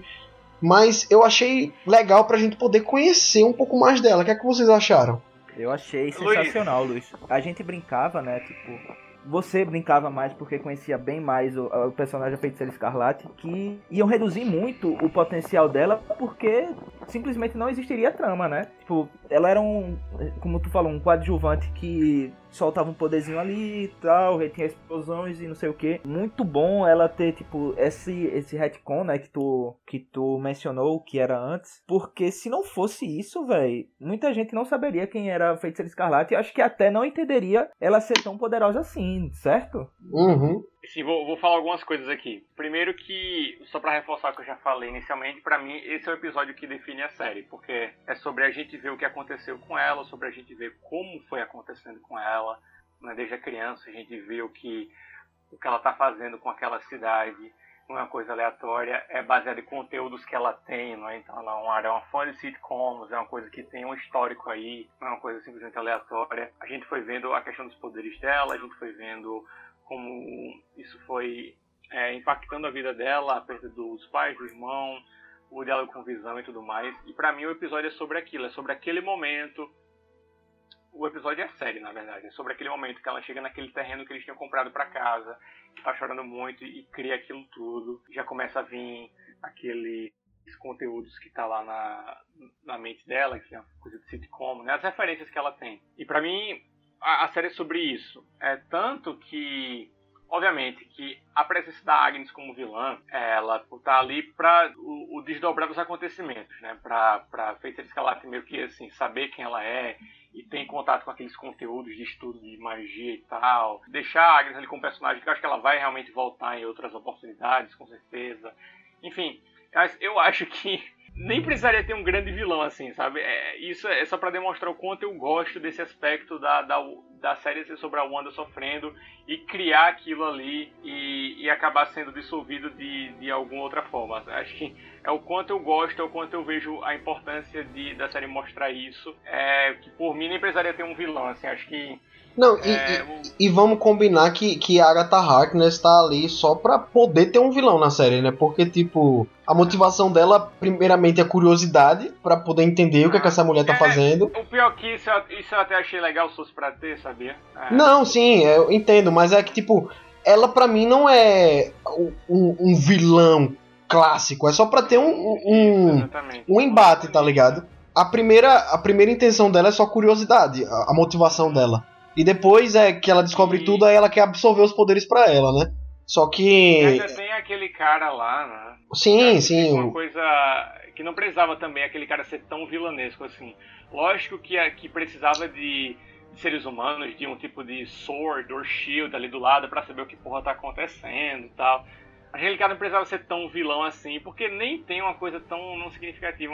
Aí mais uma figura de vilão ali, junto com a Agnes, junto com o sofrimento da Wanda. Acho que não precisava ter aquele cara ter incorporado um, um, filho da puta tão grave assim, atirar nas crianças.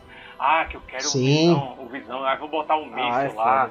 É, pra que tanto vilão? Parecia uma Aranha 3, tá ligado? Aquela coisa final. É, achei. Era, era a, a, a Wanda com a Agnes, o Visão com o Visão branco, aí o, os soldados lá com os meninos, enfim. Mas deixa, deixa eu voltar pra, pra falar do, do episódio, do episódio 8. Esse episódio, é porque realmente a Agnes foi tão massa como quando a gente teve, teve aquela revelação, poxa, ela tava ali é, manipulando um pouco as cordinhas, tipo, massa, tipo, acho que não precisava ter um antagonista, mas pô, a Agnes é reduzida a um clichê de vilão no final, né, velho? Exato. faz o monólogo do seu é. plano. O vilão que faz, que fala como pode derrotar ele. Só né? faltou gargalhar com... no final um, um, vilão tão, tão de cartoon, velho, tão, tão desenho assim, que eu fiquei, poxa, pra que isso, tá ligado? A série tava indo tão bem é, no que ela mostrava, e pra mim a coisa mais é, é, desnecessária foi realmente colocar a Agnes junto com aqueles flashbacks. Não precisava nem mostrar a Wanda pensando naqueles flashbacks, só mostrar aquelas cenas, tá ligado? Eu pensei muito em Watchmen, na série Watchmen Que tem um episódio que foca muito no Dr. Manhattan, que mostra realmente é, como ele foi. como ele está se apresentando naquela série ali. Eu não vou entrar muito em detalhes, é só uma comparação mesmo. Mas o episódio já começa com ele é, entrando lá no bar, falando com a protagonista da série. Sabe, não precisa ter nada que motive o flashback, sabe? Só começa e mostra. E a, a, a presença da Agnes naquele flashback tirou muito do que eles poderiam ter sido. E já foram bem legais, mas poderia ter sido mais ainda. E uma outra coisa que eu não entendo, velho, sobre esse episódio 8, eu não entendo por que as pessoas gostaram tanto de ouvir o nome Feiticeira Escarlate. Mas, porra, porque, velho, o episódio tem uma cena linda e muito bem atuada da, da Elizabeth Olsen, que é a cena que eu já, já, já fiz referência algumas vezes, que ela chega no terreno e chorando e solta o poder lá e a cidade começa a mudar e o Visão surge dela, que é incrível isso. E é um momento tão lindo que meio que corta um pouco a música, ele vira Wanda, aquele olhar de vislumbre. Aí ela muda, vem toda, toda anos 50, já em preto e branco, toda vestida. Aí ele fala Welcome Home. Pô, terminando ali, velho, acho que daria um impacto tão massa. Oh, Tirando viado. a presença da Agnes, ia, ia dar um, um impacto tão massa. Aí isso corta para mais 30 segundos de episódio com a Agnes amarrando os pescoços dos meninos, falando: Ah, você é a feiticeira, você é a feiticeira escarlate. Acaba. Poxa, a galera surtando, comemorando as coisas que eles já sabiam, a gente sabe o nome dela. E aquela. Eu, eu tô falando isso é mais porque eu amo a cena que mostra o Visão sendo criado. Eu amei aquela cena. O episódio acabou, eu voltei ela, achei uma cena linda. E acabando ali, velho, acho um, acho que ia dar um foco maior tão grande. Esse episódio dos flashbacks dela, como eu falei, Pra mim, a série é sobre isso, é sobre a construção da Wanda até chegar àquele ponto de sofrimento. E a presença da Agnes daquela forma, ah, por aqueles comentáriozinhos, ah, porque vamos ver, vamos viajar para essa parte agora. Aí, pô, virou tão cartoon ela, velho, tão cartoon. Não, é, a maneira que, que, eu... ela foi apresentada foi, foi, foi cartoon e foi massa, toda aquela musiquinha dela foi massa. Mas para aquele episódio assim, não precisa. Mostre os flashbacks, velho. Lida da maneira mais direta, assim, como o Watchmen fez, tá ligado? Mostre pronto. E o, e o episódio final ficou um pouco bagunçado mesmo, com todos aqueles vilões acontecendo. E a, a vilã ser derrotada com o próprio argumento dela. Muito apressado, e, sabe, né, Não era coisa que. A, a, a, série não precisava disso, porque a série não é sobre isso. Então, se você quer introduzir um antagonista, até porque a presença da Agnes é importante pra Feiticeira Escarlate entender quem ela é, entender um pouco mais os poderes dela, beleza, faça isso mas destoou tanto do que a série estava sendo que me incomodou é. um pouco realmente esse final. É, Meio Dragon Ball Z, né, velho? É, é, e assim, eu sei que o, o que eu falei sobre o episódio dos flashbacks em si é uma coisa muito pessoal, mas enfim, tô aqui para falar minha opinião mesmo. Sim, ô Renanzão, é, Falando nisso, é, eu, eu até concordo, concordo com você em algumas partes, porque, tipo, eu achei muito clichê, assim, todo aquele negócio dela levar ela para ver as memórias e tal, coisa de que a série não, não, não, não parecia estar tá encaminhando para isso, né? Esse vilão caricato e não sei o que. É, mas eu gostei da motivação, ó, dela querer entender, tipo, de onde vem esses poderes, aí. Porque, ah, porque de primeira, de primeira, ela pensa que a Wanda é uma feiticeira extremamente poderosa, né? Que ela até zomba dela falando: Ah, você não entende de runas? Como assim? Tipo, uhum, uhum. Que, que, que eu posso tirar os seus poderes colocando você numa sala com essas runas, não sei o que. Pensei que você era. Ela, ela, dá essa, ela dá a entender de que ela pensava que ela era uma feiticeira extremamente poderosa, que sabia tudo de magia e tal, né? E aí, ao se deparar e perceber que ela não não entende de porra nenhuma que aqueles poderes são gerados espontaneamente, Aí ela fala: Não, eu quero entender isso aqui. Eu achei a motivação interessante, tá ligado? Comprei a motivação. E aí, é, depois achei só muito clichê. Mas assim, o fato de a gente ver os flashbacks da vida dela é que eu achei muito legal, tá ligado? Bom argumento, concordo mesmo. Acho que realmente foi o que ela foi se tornando com aqueles flashbacks, né? Aquela coisa bem cartoon, bem batida, né? Mas a, a, motivação de fato, realmente é, foi realmente é, é, um excelente ponto mesmo. Porque a, a, motivação da Agnes, primeiramente, é a curiosidade. Por que, o que, é que tá acontecendo nessa cidade aqui, né? Que poder Exato. É então, então realmente faz sentido mesmo o que você falou. É realmente a maneira como aqueles flashbacks foram acompanhados pela Agnes que fica meio, realmente meio desnecessária, né? Meio desenho, assim. Outro é, problema que eu achei foi, tipo, ela realmente mudou muito o rumo nesse episódio final, né? Até essa parada dela querer descobrir, da a curiosidade dela, eu achei, tipo, comprei, como o Luiz falou, a ideia, tá ligado? Mas depois, até a, a resolução que deram, tipo, que ela vai receber porrada para absorver e ficar mais forte e tal. Essa resolução da magia dela eu achei muito paia, tá ligado? Ah, Agora eu, sobre. Eu não achei porque teve teve background, né? Tipo, teve, teve... Não, teve uma justificativa sim e tal, mas sei, foi lá tipo, ah, bate em mim mesmo que eu gosto, tá ligado? Isso, vem, podezão. Eu achei muito paia. Agora, o, o Renan, eu discordo muito quando tu falou que que não achou paia, que achou muito paia quando ela falou que ela era feiticeira escarlate. Meu amigo, a gente não, precisava bicho, não é ouvir, é, não, é que é ruim, velho. Não é que é ruim, pô, mas tipo, pra que tanta comemoração por conta disso? E outra, poderia ter ficado pro outro episódio. Acho que é... tira o peso daquela cena que ela, quando a gente vê ela criando tudo, mas tira muito peso. Esse episódio acaba. Porque, ó, pode voltar o episódio. Tem a cena que ela cria tudo, o Visão sai dela lá, ela cria, tem aquela, aquele momento lindo entre eles. Aí ela sai da casa, quando ela vê, tá lá na rua Agnes com os meninos, ela fala isso e acaba. Pô, ficava pro próximo então, velho. Justamente, sei lá, essa, essa é a feiticeira escarlate, porra. Não é a feiticeira escarlate que a gente viu que lança porra. poderzinho, porra. É, é a feiticeira escarlate não, que cria não. o universo não, não. quiser. Mas, não, mas a Wanda, a Wanda já tinha deixado de ser isso há muito tempo, velho. A gente já sabia o que ela tinha criado, a gente viu aquela cena, aquela cena com o Thanos.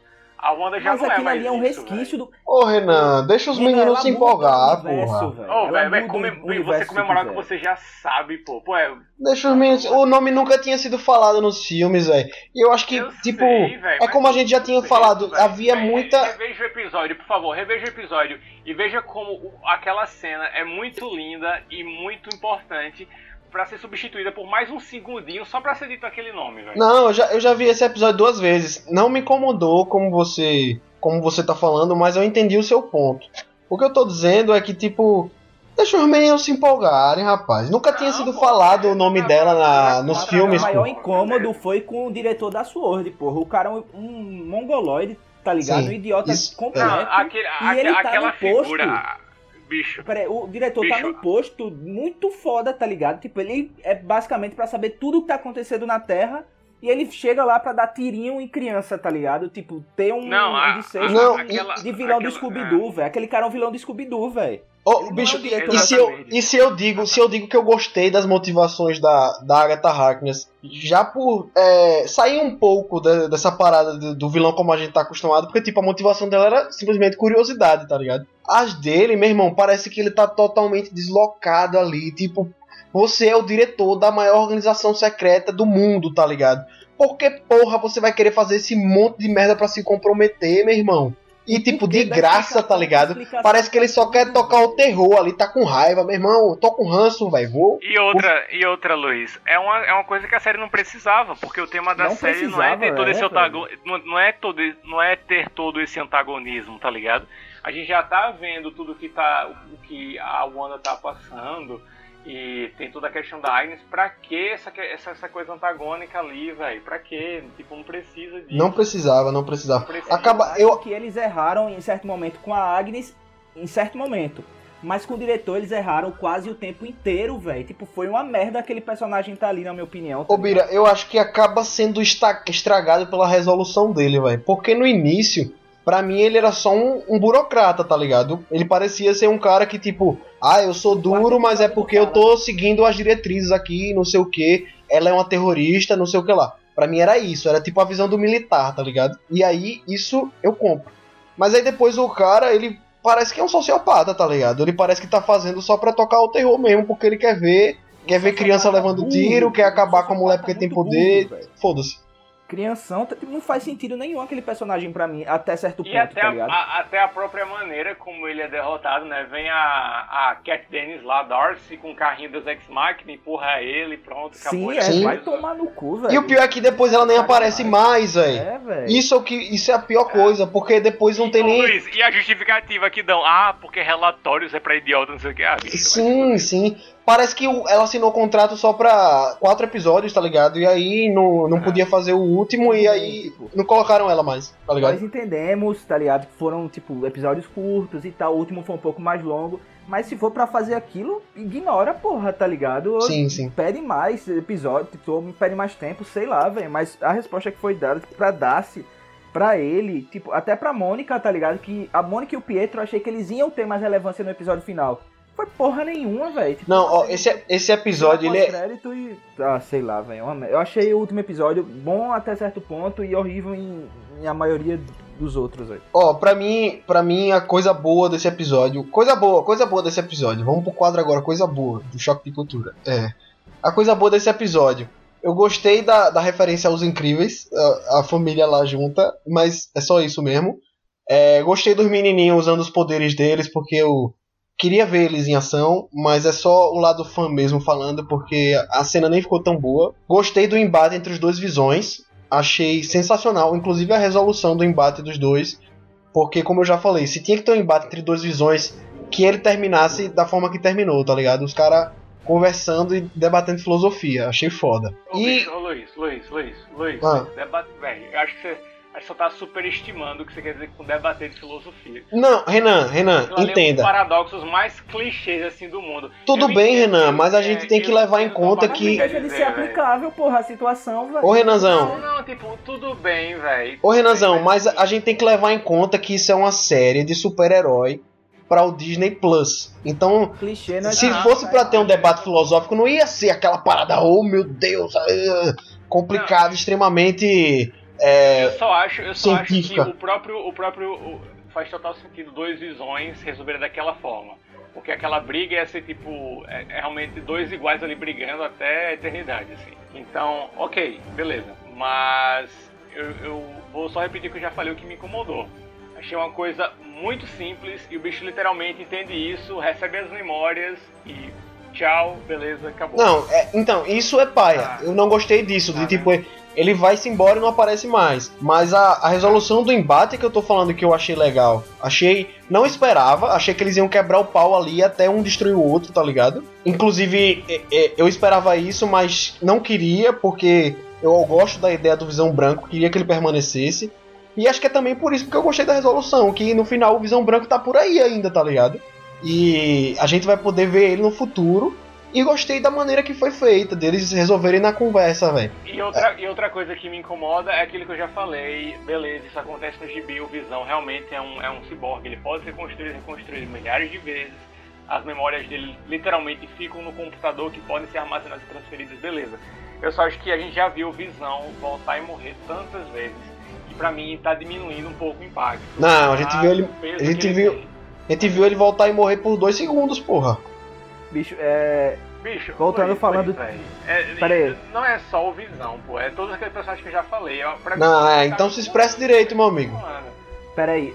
Pra mim, a coisa boa desse ah, último episódio, eu tô com o Luiz também. Tipo, foi, foi o, o embate aí do Visão. Foi também uh, a Feiticeira Escarlate trajada, digamos assim, tá ligado? Ela realmente. É, sensacional. Pô, véio, aquela, sendo o Feiticeira tá Escarlate, tá ligado? Pra mim, são os pontos altos, são os pontos altos do, desse último episódio.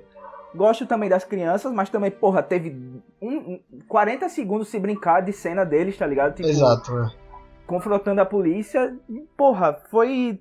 Fizeram um alarde, ah, vai, vai ser um episódio mais duradouro e tal. Mas se fosse para ser aquilo, velho, nem fazia, porra. Tinha não, e esse episódio também, ele tem uns erros assim de continuidade que eu acho muito estranho. Tipo assim, a Wanda e o Visão vão pra, pra casa e parece que tá à noite. E aí depois que o Rex se fecha, a Wanda sai de casa e tá de dia. E ela vai encontrar. Aí... Ela vai pro centro da cidade de novo.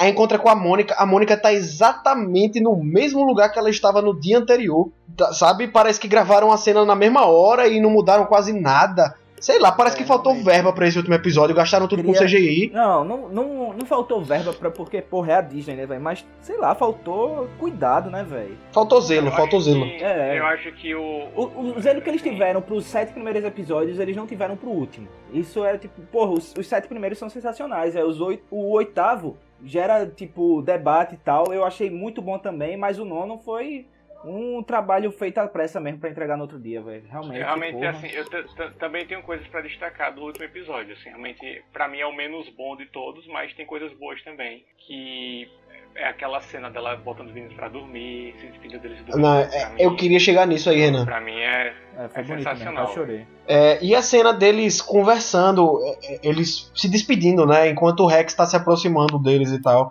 Aquela cena ali é linda, velho. Quando o Visão pede para ela falar para ele é o que ele é de verdade, né? Aquilo dali é para fechar com chave de ouro a relação dos dois, que na verdade era todo o cerne da, da história desde o início, né? Não é negócio de vilão, vai, embate fechar, de super-herói. Vai fechar mesmo, vai, vai, fechar mesmo. Aí eu já não sei, Renan. Então, Mas eu acho que é, por aqui tá. Por aqui deu um fechamento muito bom, velho. Se a Marvel vai é, cagar no futuro. Realmente foi. É. Bicho, é tá, é... ninguém morre de verdade na Marvel. Pouquíssimas, pouquíssimas pessoas morrem de verdade na Marvel. Pouquíssimos, pouquíssimos estados de finalização são permanentes na Marvel. E é isso que tá me incomodando, é isso que eu tô querendo dizer, sabe? Acho que Agora, tá, tá faltando um pouco Eu não de, vejo problema com isso não, Renan. Até porque pode dar margem pra, tipo, é. uma das maiores sagas. Talvez, tipo, volta todo mundo pra, sei lá, ter... A... Qual é o nome daquela saga super... Porra, velho, que teve no gibi... Dinastia M? Não, não, não. Guerras Secretas. Guerra Secreta. Pode juntar pra ter uma Guerra Secreta, tá ligado? Sei lá, eu acho bom, tipo, ter. Deixar de canto assim, ah, eu posso voltar, tá ligado? Mas, sei lá, velho. Eu não vejo problema com isso, não, Renan. quem, é... quem já voltou? Quem já voltou da morte, né, Marvel? Vamos lembrar. Visão. O Visão. Ó, Visão, ó, quem, Bicho, quem talvez não apareça mais? Primeiro, Tony Stark, primeiro, certo? O cara no primeiro Vingadores lá. O, o Coulson, certo? Ah, teve, mas aí Teve o Nick também. Fury, teve a Gamora. O... Mas o Nick. O, o Nick. Não, peraí, peraí, peraí, peraí, peraí, peraí, peraí. O Nick Fury morreu por meia hora, porra. Sim, Bicho, Luiz, quem não volta é mais é o Tony Stark por conta do dinheiro. coisas, pô, essas, essas ah. de, de a, tipo, a gente não ter dúvida de que isso é uma coisa que não. Tipo, a gente ter certeza de quando acontece, pô, eu vou ver esse personagem de novo. As coisas. Ninguém sai da Marvel, pô, impressionante. Tá ligado? Isso que eu tô querendo dizer, pô, tipo, não leva. É, tipo, não, não, oh. tem, não tem aquelas consequências drásticas, pô. Tá ligado? É isso que eu tô querendo dizer. Sim, sim, entendo. Porra, se, é, no, no, primeiro Vingadores, que é um filme que eu amo, que foi o primeiro foda tal, teve aquela morte que motiva eles e o cara que motivou eles a voltar não tá morto de verdade. Mas isso não é meio ah, que canônico, né? Porque, tipo, não tem relevância nenhuma pros filmes, essa, essa ressurreição dele. Não, tá eu sei, mas, tá mas é uma estratégia narrativa. É uma estratégia narrativa que eu tô falando. É uma coisa que se repete nas narrativas da Marvel. Não, sim, tudo bem. É, é, eu entendo você se incomodar com isso, Renanzão. Não. Eu entendo você se incomodar com isso, mas é uma coisa que para mim não me incomoda, até porque eu acho que eu já tô calejado das histórias em quadrinhos, que isso acontece o tempo todo.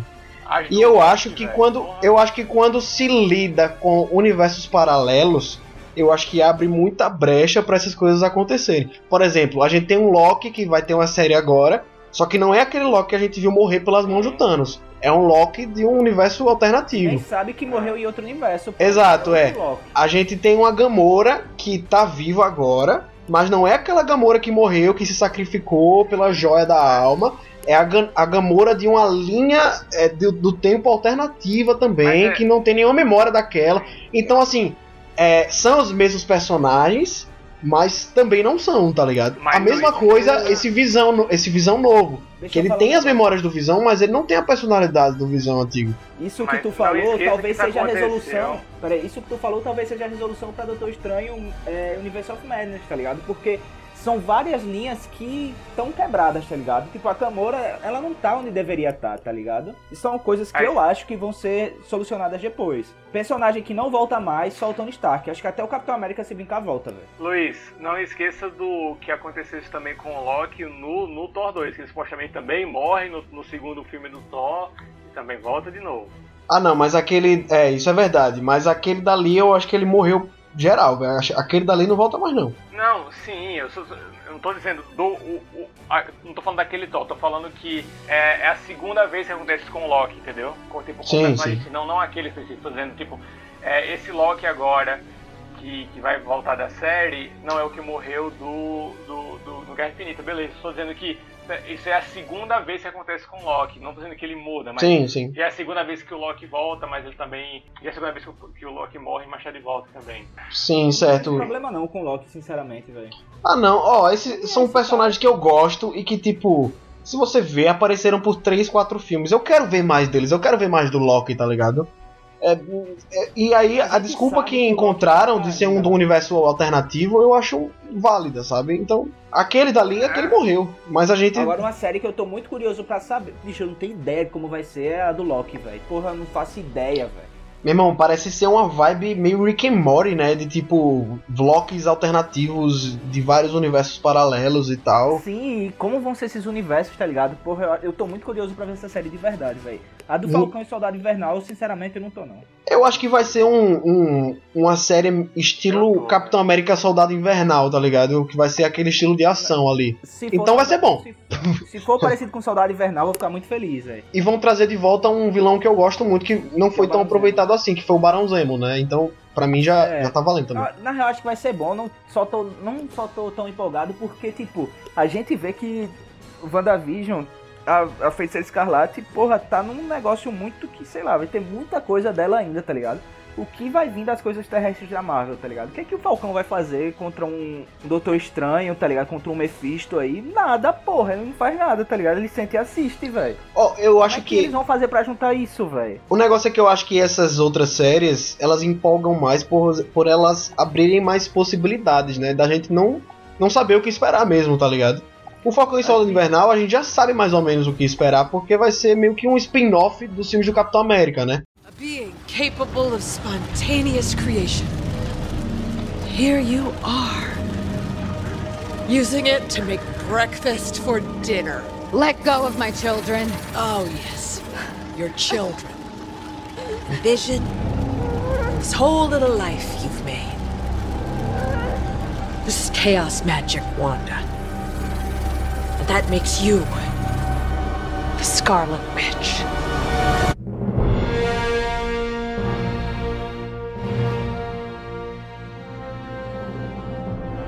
Agora, só pra gente finalizar, né? Vamos falar das cenas pós-créditos de, de WandaVision, que não teve só uma, teve duas cenas pós-créditos. A primeira, eu acho, assim, dá pra gente especular um pouquinho, mas também não é nada demais, né? Que é a a Monica Rambeau sendo chamada lá porque um Skrull diz pra ela que o chefe dele tá lá, tá lá no espaço esperando, né? Que a gente já supõe que é o Nick Fury, né? E aí isso tem duas alternativas. Ou isso daí vai guiar pra Invasão Secreta, que vai ser a série do Disney Plus protagonizada pelo Nick Fury, que nos quadrinhos é uma saga muito massa quando os Skrulls é, descobrem que tem uma, uma conspiração Skrull que tá há muitos anos no universo Marvel que eles estão se passando até por heróis conhecidos, tá ligado? Agentes da Shield, estão infiltrados, né, há muito tempo se passando por eles. E outra outra outro caminho é essa cena pós-créditos guiar para o próximo filme da Capitã Marvel, que já tá confirmado que a Monica Rambeau vai estar tá lá, não só ela como a Miss Marvel, né? O que é que vocês acham disso daí, velho? Será que a, a, a, Marvel tá preparada para uma invasão secreta, velho? Ou vai ser uma parada tipo guerra civil, que foi briga de rua, tá ligado? Eu caiu, acho viu, que vai ser. Eu, eu acho que é pouco por esse caminho, Luiz. Acho que vai ser uma versão menor do Invasão Secreta. Como o filme da, do Guerra Civil foi uma, uma versão menor do que o material da fonte. Então, quando eu vi desde a cena pós-créditos do Homem-Aranha longe de casa, eu já comecei a pensar na invasão secreta. E esse aí foi o que me fez pensar. Assim, eu acho que, a, a não ser que a construção por invasão secreta demore mais algum tempo, né? Apareça outras cenas pós-créditos em próximos filmes e tal, pra gente ter uma dimensão maior do que tá acontecendo. Eu acho que vai ser uma, uma invasão secreta num tom menor. Bicho, eu particularmente acho que é, invasão secreta vai rolar, mas eu não faço ideia de como vai ser, tá ligado? Eu não faço a mínima ideia. E sobre Capitão Marvel, eu também não faço a mínima ideia de como vai ser o próximo filme da Capitã Marvel, velho. Se eu chutar, eu chuto totalmente errado, velho. Não, não eu, tenho ideia nenhuma. Eu acho que o filme da Capitã Marvel, ele vai direcionar um pouco pra Invasão Secreta também. Eu acho que a Invasão Secreta... Acho que Invasão Secreta vai ser um evento, velho. Vai ser tipo o filme dos Vingadores, tá ligado? Vai vai englobar tudo dentro da Marvel, tá ligado? Luiz, a gente tá falando de heróis, mas ainda vai vir o filme dos Eternos, tá ligado? Que eu acho que vai ditar muita coisa do que vai acontecer nesse, nesse universo, tá ligado? Será, bicho? Eu, eu acho, acho que... que... sim, tipo, eles não vão jogar um filme só pra feedback histórico, tá ligado? Eles vão criar pra, tipo, um, todo um, um todo um, Mas sabe o que eu penso de Eternos, é? É que Eternos era para ser tipo o terceiro filme depois de Vingadores Ultimato, né? E o Thanos, ele tá muito ligado à mitologia dos Eternos. Então eu penso muito que Eterno seria meio que um um, um epílogo de, de Vingadores Ultimato, tá ligado? Tipo, é, beleza, o Thanos morreu, aconteceu essa porra toda na Terra. O qual foi o impacto disso nos Eternos, tá ligado? Será que eles se sentem responsáveis por isso? Eu penso que o filme dos Eternos seria muito para expandir a mitologia do Thanos, tá ligado? Não tanto pra. Ele tá morto já, porra. Não, eu sei, pô, mas tem muitas lacunas aí que não foram explicadas. Tipo, ele fala um pouco da do que aconteceu lá em Titã, né? Que era a terra natal dele e tal. Mas muito disso não, não, não acho... foi abordado, tá ligado? Eu concordo com você. Só que eu acho que além disso que você falou, vai introduzir os Celestiais. Ah, claro, não. Eu acho que o filme ele vai. Eu, o, que eu, o que eu quero dizer é o seguinte: eu acho que o filme vai ter muitas consequências no universo Marvel, porque eles estão introduzindo isso, então claro que vai ter alguma coisa aí, tá ligado? Mas eu não sei se vai ter influência direta na invasão secreta, entendeu? Não, acho que não. É como, é como eu falei, eu acho que invasão secreta vai ser, tipo, meio que uma parada terrestre, tá ligado? Não vai, tipo, ter que tá todo o escalão da Marvel para resolver esse conflito, tá ligado? Uhum. Vai ser um segmento mais dividido, assim. Eu acho que eles vão tomar esse rumo. Sei. E é, você, isso que você falou de, de ser um negócio mais terreno faz um pouco de sentido até com os quadrinhos. Por, ainda mais a gente sabendo que o protagonista da série vai ser o Nick Fury, né? Porque nos quadrinhos o Nick Fury ele cria os é, guerreiros secretos durante a durante a, a saga de invasão secreta, que é um grupo de heróis que não são tão conhecidos assim, e que ele confia porque nem o Skrull iria querer tomar o, o, o corpo deles porque porque é não, não ia querer tomar o lugar deles porque eles nem eram conhecidos tá ligado uhum. e aí pode ser que tenha alguma coisa assim esses guerreiros secretos depois acaba modificando um pouco e vira os, os Vingadores secretos tá ligado Pode, pode ter alguma coisa assim, mas é só especulação mesmo minha, tá ligado? Eu acho que a maior certeza é que ninguém sabe porra nenhuma do que vai acontecer, tá ligado? Ah. Exato. Tipo, vai ter um filme que já ficou no limbo, tá ligado? Que é o da Viúva Negra. Ninguém sabe se vai dar em alguma coisa, se vai ser só uma homenagem, que vai ser um total foda-se, tá ligado? Bicho, esse vai filme vai, esse filme eu acho que vai ter uma coisa que vai ser importante no futuro do universo Marvel, que é a Helena Belova, que é a segunda Viúva Negra, tá ligado? Eu acho que vai ser Que isso. é a Florence Pug, né? Exato. Agora já pra avançar, a gente teve também a segunda cena, segunda cena pós-créditos de WandaVision, que foi aquela em que a gente vê a Wanda é, no- lá no meio do nada, na cabaninha dela, vivendo a vida. Parece ser um, um- uma constante, né, desse, dessa galera que faz bagunça na, na, na Terra, que é depois se isolar numa cabaninha, né? O Thanos lá. Será que foi uma referência a Ultimato? Será? Não sei, não sei, não sei. Acho que foi. Agora, Mas ela tá lá na cabaninha dela, vivendo a vida dela, e aí a gente descobre que na verdade ela não tá vivendo a vida dela, meu irmão. Ela tá ali, tá loucona na magia, aprendendo tudo pra se tornar a feiticeira escarlate de fato que a Agatha Harkness é, pre- previu que ela fosse, né? E aí, na, na doideira dela, ela escuta a voz dos filhos pedindo socorro. E aí, meu filho, isso aí já me deixa encucado, porque eu acho que essa mulher vai mover céu- céus e terra atrás desse, desses meninos, viu? Eu também tô nessa, Luiz. E o que a gente tanto especulou, né? De Mephisto, de, Sim. de Doutor Estranho, de tal, vai vir. Tipo, tem imagem pra entrar nessa, nessa jornada dela, né? De, de descobrir onde estão os filhos e tal. E aí sim, vamos ter o que tanto pedimos, não. Tanto achamos que teria nessa série, né? A acho que a Agatha volta também, né? Também acho. Mas- Até porque ela deu a deixa, né? Ela falou, não, se eu precisar, eu É, volto pra falar com bicho, você. ó, se tem uma coisa mais clara e óbvia é que a Agatha vai voltar. Porque aquele diálogo ali ficou tipo. Só faltava aparecer uma legenda, um, um, um vídeo do Kevin Feige falando: Galera, a Agatha vai voltar. Só Tipo- faltou isso aí, porque tá claro que ela vai voltar. Tipo como ele bota nos filmes, tá Loki, ligado? né? Ô Renan, tá ligado a, os créditos do filme, o Kevin Feige sempre coloca no final assim, tipo. Homem-Aranha vai voltar. Só faltou ele colocar isso, o Agatha Harkness vai voltar, tá Ô ligado? bicho, Só e falando mesmo. nisso, falando em Homem-Aranha, estão dizendo que a Feiticeira Escarlate também vai estar nesse filme, né, bicho? Não, o Doutor Estranho já tá confirmado, né, no filme dele. Bicho, tanta gente assim no Homem-Aranha, que porra é essa? É, sei não, sei não. bicho, sei. ele, ele vai ter a identidade revelada, ele vai ser processado pelo Estado de Nova York, vai ter os três Homem-Aranhas né, que já existiram no, no cinema, e vai ter o Doutor Estranho, a Não. Feiticeira Escarlate, o Demolidor, Não, mas isso- Hulk, Isso por enquanto é só boato, velho. Fantástico, o Thor, porra, caralho. Não tá confirmado nada não disso. velho. É, isso por enquanto Não, é só boato. Mas até. Porra, todo mundo vai estar nesse Homem-Aranha aí, né, velho? Mas é, mas o Doutor Estranho, se eu não me engano, já foi confirmado, velho. Então, alguma coisa vai ter aí com multiverso, com magia, não sei o que esperar não. Eu só quero o Demolidor, só isso. Mas ó, quanto aos filhos da Wanda, eu acho pra mim que é, é certo que esses meninos vão voltar, até porque eles são personagens é, famosos dos quadrinhos, são integrantes dos Jovens Vingadores, e a gente já viu que eles crescem com uma velocidade muito grande. Então, na próxima vez que a gente vê eles, talvez eles já estejam aí com seus 16 anos. Não, eles crescem à própria vontade, né? Tipo, ah, o cara tem 20 anos, foda-se, eles têm 20 anos, né? Pelo É, entendi. tipo isso. Não sei se é só lá dentro do Rex, né? Mas. Enfim, eu gostei dos menininhos. Eu acho que não precisavam escalar outros, outros atores, né? Mas se eles quiserem dar essa acelerada no tempo, acho que eles vão ter que chamar uma, outros, outros atores pra fazer eles, né? Bicho, outra coisa, Luiz e Renan. Feiticeiro Escarlate e Pietro são bem mencionados também é, quando se falam de mutantes, né, velho? O que é que vocês acham se vai ter essa esse gene X aí no universo Marvel? Eu acho que não, ó. Acho que não, porque já. já pelo menos eles não vão ser. Porque já deram esse retcon aí de que a, a, feiticeira, a feiticeira escarlate na verdade é uma bruxa. Não mencionaram nada de, de poder natural, de GNX, de. Acho que se fosse pra, pra fazerem isso, já teriam falado nesse retcon. Aí vão fazer outro retcon em cima do retcon, acho que não, velho. Não, tudo bem. Acho que pode haver mutantes e que elas não vão, eles não vão ser mutantes em si, tá ligado? Feiticeiro Escarlate vai ser uma bruxa e o Pietro tá morto, tá ligado? Não, sim, sim. Mas. E agora É. eu também acho muito difícil de acontecer, velho. Porque, porra, os X-Men é um.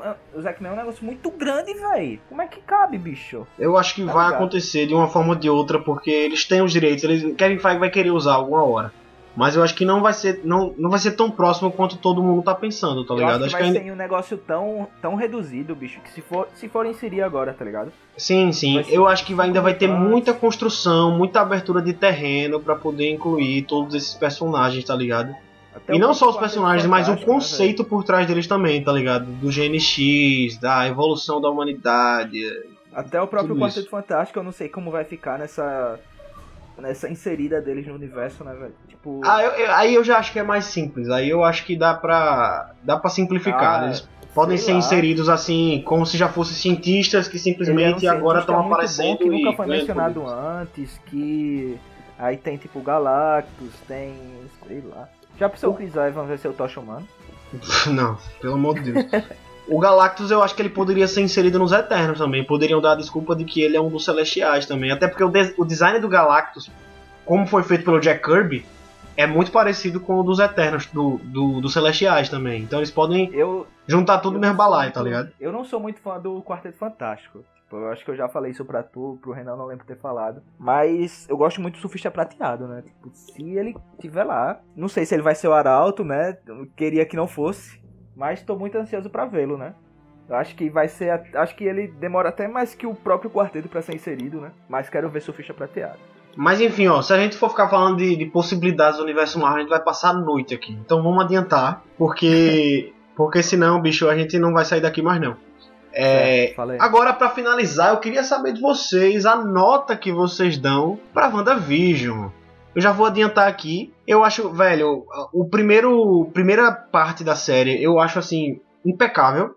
A, a forma como eles vão fazendo as homenagens que eles, que eles se propõem a fazer, né? Acho que é um negócio nunca antes visto na TV. Eu vi até a Julie Bowen, né, que é a atriz lá do Modern Family, que ficou é, extremamente assim emocionada por ver a, a série homenageando Modern Family lá no sétimo episódio, né? Porque, bicho, a, a série ela homenageia assim clássicos da TV, né? É tipo é, I Love Lucy, é, Dick Van Dyke Show, e aí colocar no mesmo balaio Modern Family, né? Então, achei, achei legal isso de eles pegarem todas as décadas e, e das pessoas é, reconhecerem tanto que é um negócio especial que está acontecendo na TV e até ficarem emocionadas com o fato de estarem incluídas nessas homenagens, né? Então, achei legal pontuar isso. E a forma como eles vão fazendo isso e direcionando a trama que vai descambar lá no final, né? Logo nos primeiros episódios a gente já viu umas estranhezas ali que vão quebrando a, a, a narrativa e a estética que eles se propõem. Tipo, a, a, aquela cena do jantar no primeiro episódio eu acho fenomenal, bicho a, a, estranheza que, que, que fica quando acontece o engasgamento lá do, do chefe do Visão, né? A, a, atuação daquela da atriz, eu não vou lembrar o nome dela, mas que ela fez That, That Seventh Show, né? Quando ela fica falando stop, stop, stop. Você lembra dessa cena? Sim. Que é, é foda porque você pensa que ela tá pedindo pro marido parar, né? Porque pensa que ele tá brincando e tal, mas não, ela tá falando com a Wanda, olhando para ela, quase chorando. Sabe? Essa, essas quebras que vão Tipo assim, eles vão dizendo, ah, a gente, a gente é uma sitcom. Mas aí no fundo não é, né? Tem, a, tem a, o suspense ali por trás. Acho toda essa construção maravilhosa. Se não fossem o, os dois últimos episódios, principalmente o último episódio, porque eu acho o, o oitavo também muito bom, até para dar essa nova origem da Feiticeira Escarlate, que eu achei maravilhosa. É, se não fosse o último episódio especificamente, eu acho que a série seria assim, de 9,5 a 10, tá ligado? Mas por causa desses deslizes que a gente já comentou muito aqui, eu acho que eu dou pra WandaVision uma nota 8. Luizão, Birão. Bicho, é, Luizão, bicho, eu vou tomar como parâmetro, né? Tipo, por ser série super-herói, Pra mim, a série super-herói nota 10 é Demolidor, né? Tipo, eu não acho WandaVision uma série nota 10, muito pelo que tu falou. Eu acho que do episódio 1 ao 7 é impecável. Já falei que não tiraria um dedo daquilo. Daria nota 10 se tivessem só aqueles 7 episódios com um final diferente. E eu penso muito parecido com você. WandaVision, apesar de vir uma mão totalmente diferente, é uma série muito boa ainda, tipo, sensacional, dá o que falar. Eu fiquei, durante esses dois meses, fascinado. Tipo, eu esperava a sexta-feira chegar para assistir WandaVision, ficava agoniado, ficava puto quando acabava porque tinha 20 minutos. e. Mas realmente, o, os últimos episódios, tipo, me deixaram um pouco, não triste, mas me deixaram um pouco com a sensação de querer mais, né? Tipo, senti uma pressa no último episódio, principalmente. É, senti uma clichêrização da vilã desnecessária. Senti um personagem, tipo, totalmente perdido, como a gente já falou, que foi o diretor da Sword. E por essas, esses detalhes que eles não, não, não souberam como valorizar mais ou corrigir, né? Ou deixar passar, eu dou a nota 8 também. Renan, seu veredito de WandaVision pra gente finalizar aqui o podcast. É, a série realmente vou repetir tanto não, né? Começou muito bem, aquele começo acho diferente, acho surrealista, acho fantástico, acho muito bem feito. E a série foi por um caminho que é muito diferente do começo, né? Que é uma coisa previsível, coisa que a gente já viu antes. O começo da série realmente foi o oposto, foi algo inédito. O começo da série a gente já viu várias vezes o começo no final da série. É algo que, por, por estrutura mesmo, por narrativa, a gente já viu várias vezes. E são erros difíceis de perdoar. É, são, são erros difíceis de você realmente ignorar. Porque são coisas muito claras, assim, sabe? Como, como teve até uma infantilização da Agatha. Como teve tanto exemplo de filmes que pecaram por excesso de vilões e teve uma, situação de antagonismo ali totalmente desnecessária criada ali com o diretor da Sword. E, enfim, sabe, não são erros tipo qualquer, assim, sabe? É um erro diferente, tipo o que eu achei da da Agnes, da, da Agatha no flashback da Wanda. Tipo, aquilo ali é uma coisa, velho. Mas o que acontece no final é realmente são erros assim, pra mim, um jogo bem piores, assim, erros bem graves.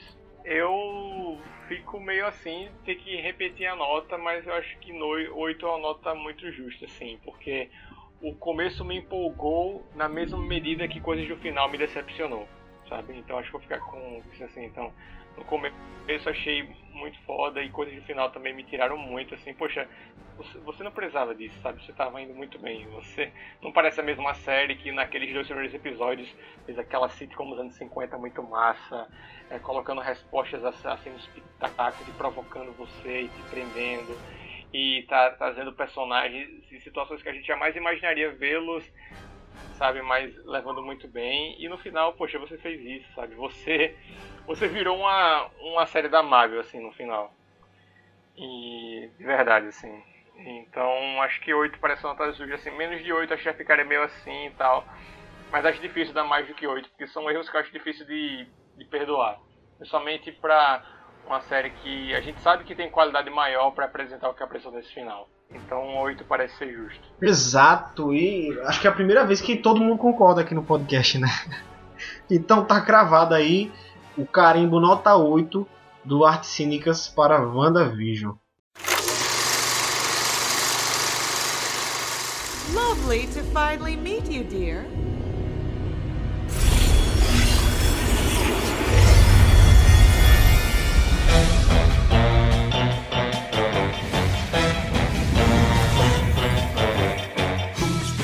Been messing up everything? It's been Agatha all along. É isso, gente. Fechamos hoje. Fechamos. Fechamos, né? É, só um recado. Na sé... Provavelmente quando esse episódio já tiver lançado, Falcão e o Soldado Invernal já vai ter lançado. E não se engane, nós estamos acompanhando Falcão e o Soldado Invernal também. E quando a série é finalizar, também vai ter episódio sobre Falcão e o Soldado Invernal. Porque. Galera, por mim é Marvel o tempo inteiro. Eu sou fã mesmo, o Luizão também. O Renan eu não sei, né? Porque ele era um DCZ do caralho. Ô galera, e, Marvel, então. acho que só pra não acharem que a gente é tão marvete assim, a gente podia fazer um podcast sobre o Snyder Cut também, né? Que lança. Lança esse mês. Que a gente não é tão malvado assim, vai ser demais, porra, se falar sobre Snyder Cut. Luiz, ó, não tem Snyder Cut, não tem edição, não tem duas horas extras que salvem aquele filme. Pelo amor de Deus, não, Mas, não perder nosso tempo fazendo isso. Pra não. provar que a gente não é tão marvete assim, eu acho que a gente pode fazer um, um podcast exaltando o Cavaleiro das Trevas. É de se pensar nisso também. É de se pensar nisso também. Enfim, uma hora a gente chega num consenso, mas. É... Não, mas velho, acho que assim, quem, quem, quem ouve a gente honestamente não vai achar que a gente é uma vez, a gente criticou muita coisa, velho. Não, é verdade, sou, é verdade. Mas eu não, não desprezo a outra, né? Tipo, eu acho que a gente vai falar muito ainda quando vir Batman, por exemplo, tá ligado? Sim, o Batman lá do Matt Reeves com o Robert Pattinson, a gente vai falar também. Não, a gente vai falar sobre muita coisa ainda. É, não adianta prometer aqui porque uma hora a galera vai ver. A gente, tá na, a gente ainda tá na temporada de premiações, então a gente vai ter é, podcast sobre as nossas apostas para o Oscar, quando tiver mais perto. Então fiquem ligados tem muita novidade aí no podcast chegando. E para ficar de olho em tudo, sigam a gente lá no Instagram, podcast Artes Cínicas que vocês vão ver tudo que tiver de atualização daqui do podcast, vão acompanhar nossas postagens também sobre as novidades do cinema. Então é, se vocês gostam do, do conteúdo que a gente está fazendo aqui, acho que é muito importante vocês seguirem a gente por lá para ficarem ligados. Então é isso, gente. Até a próxima e tchau.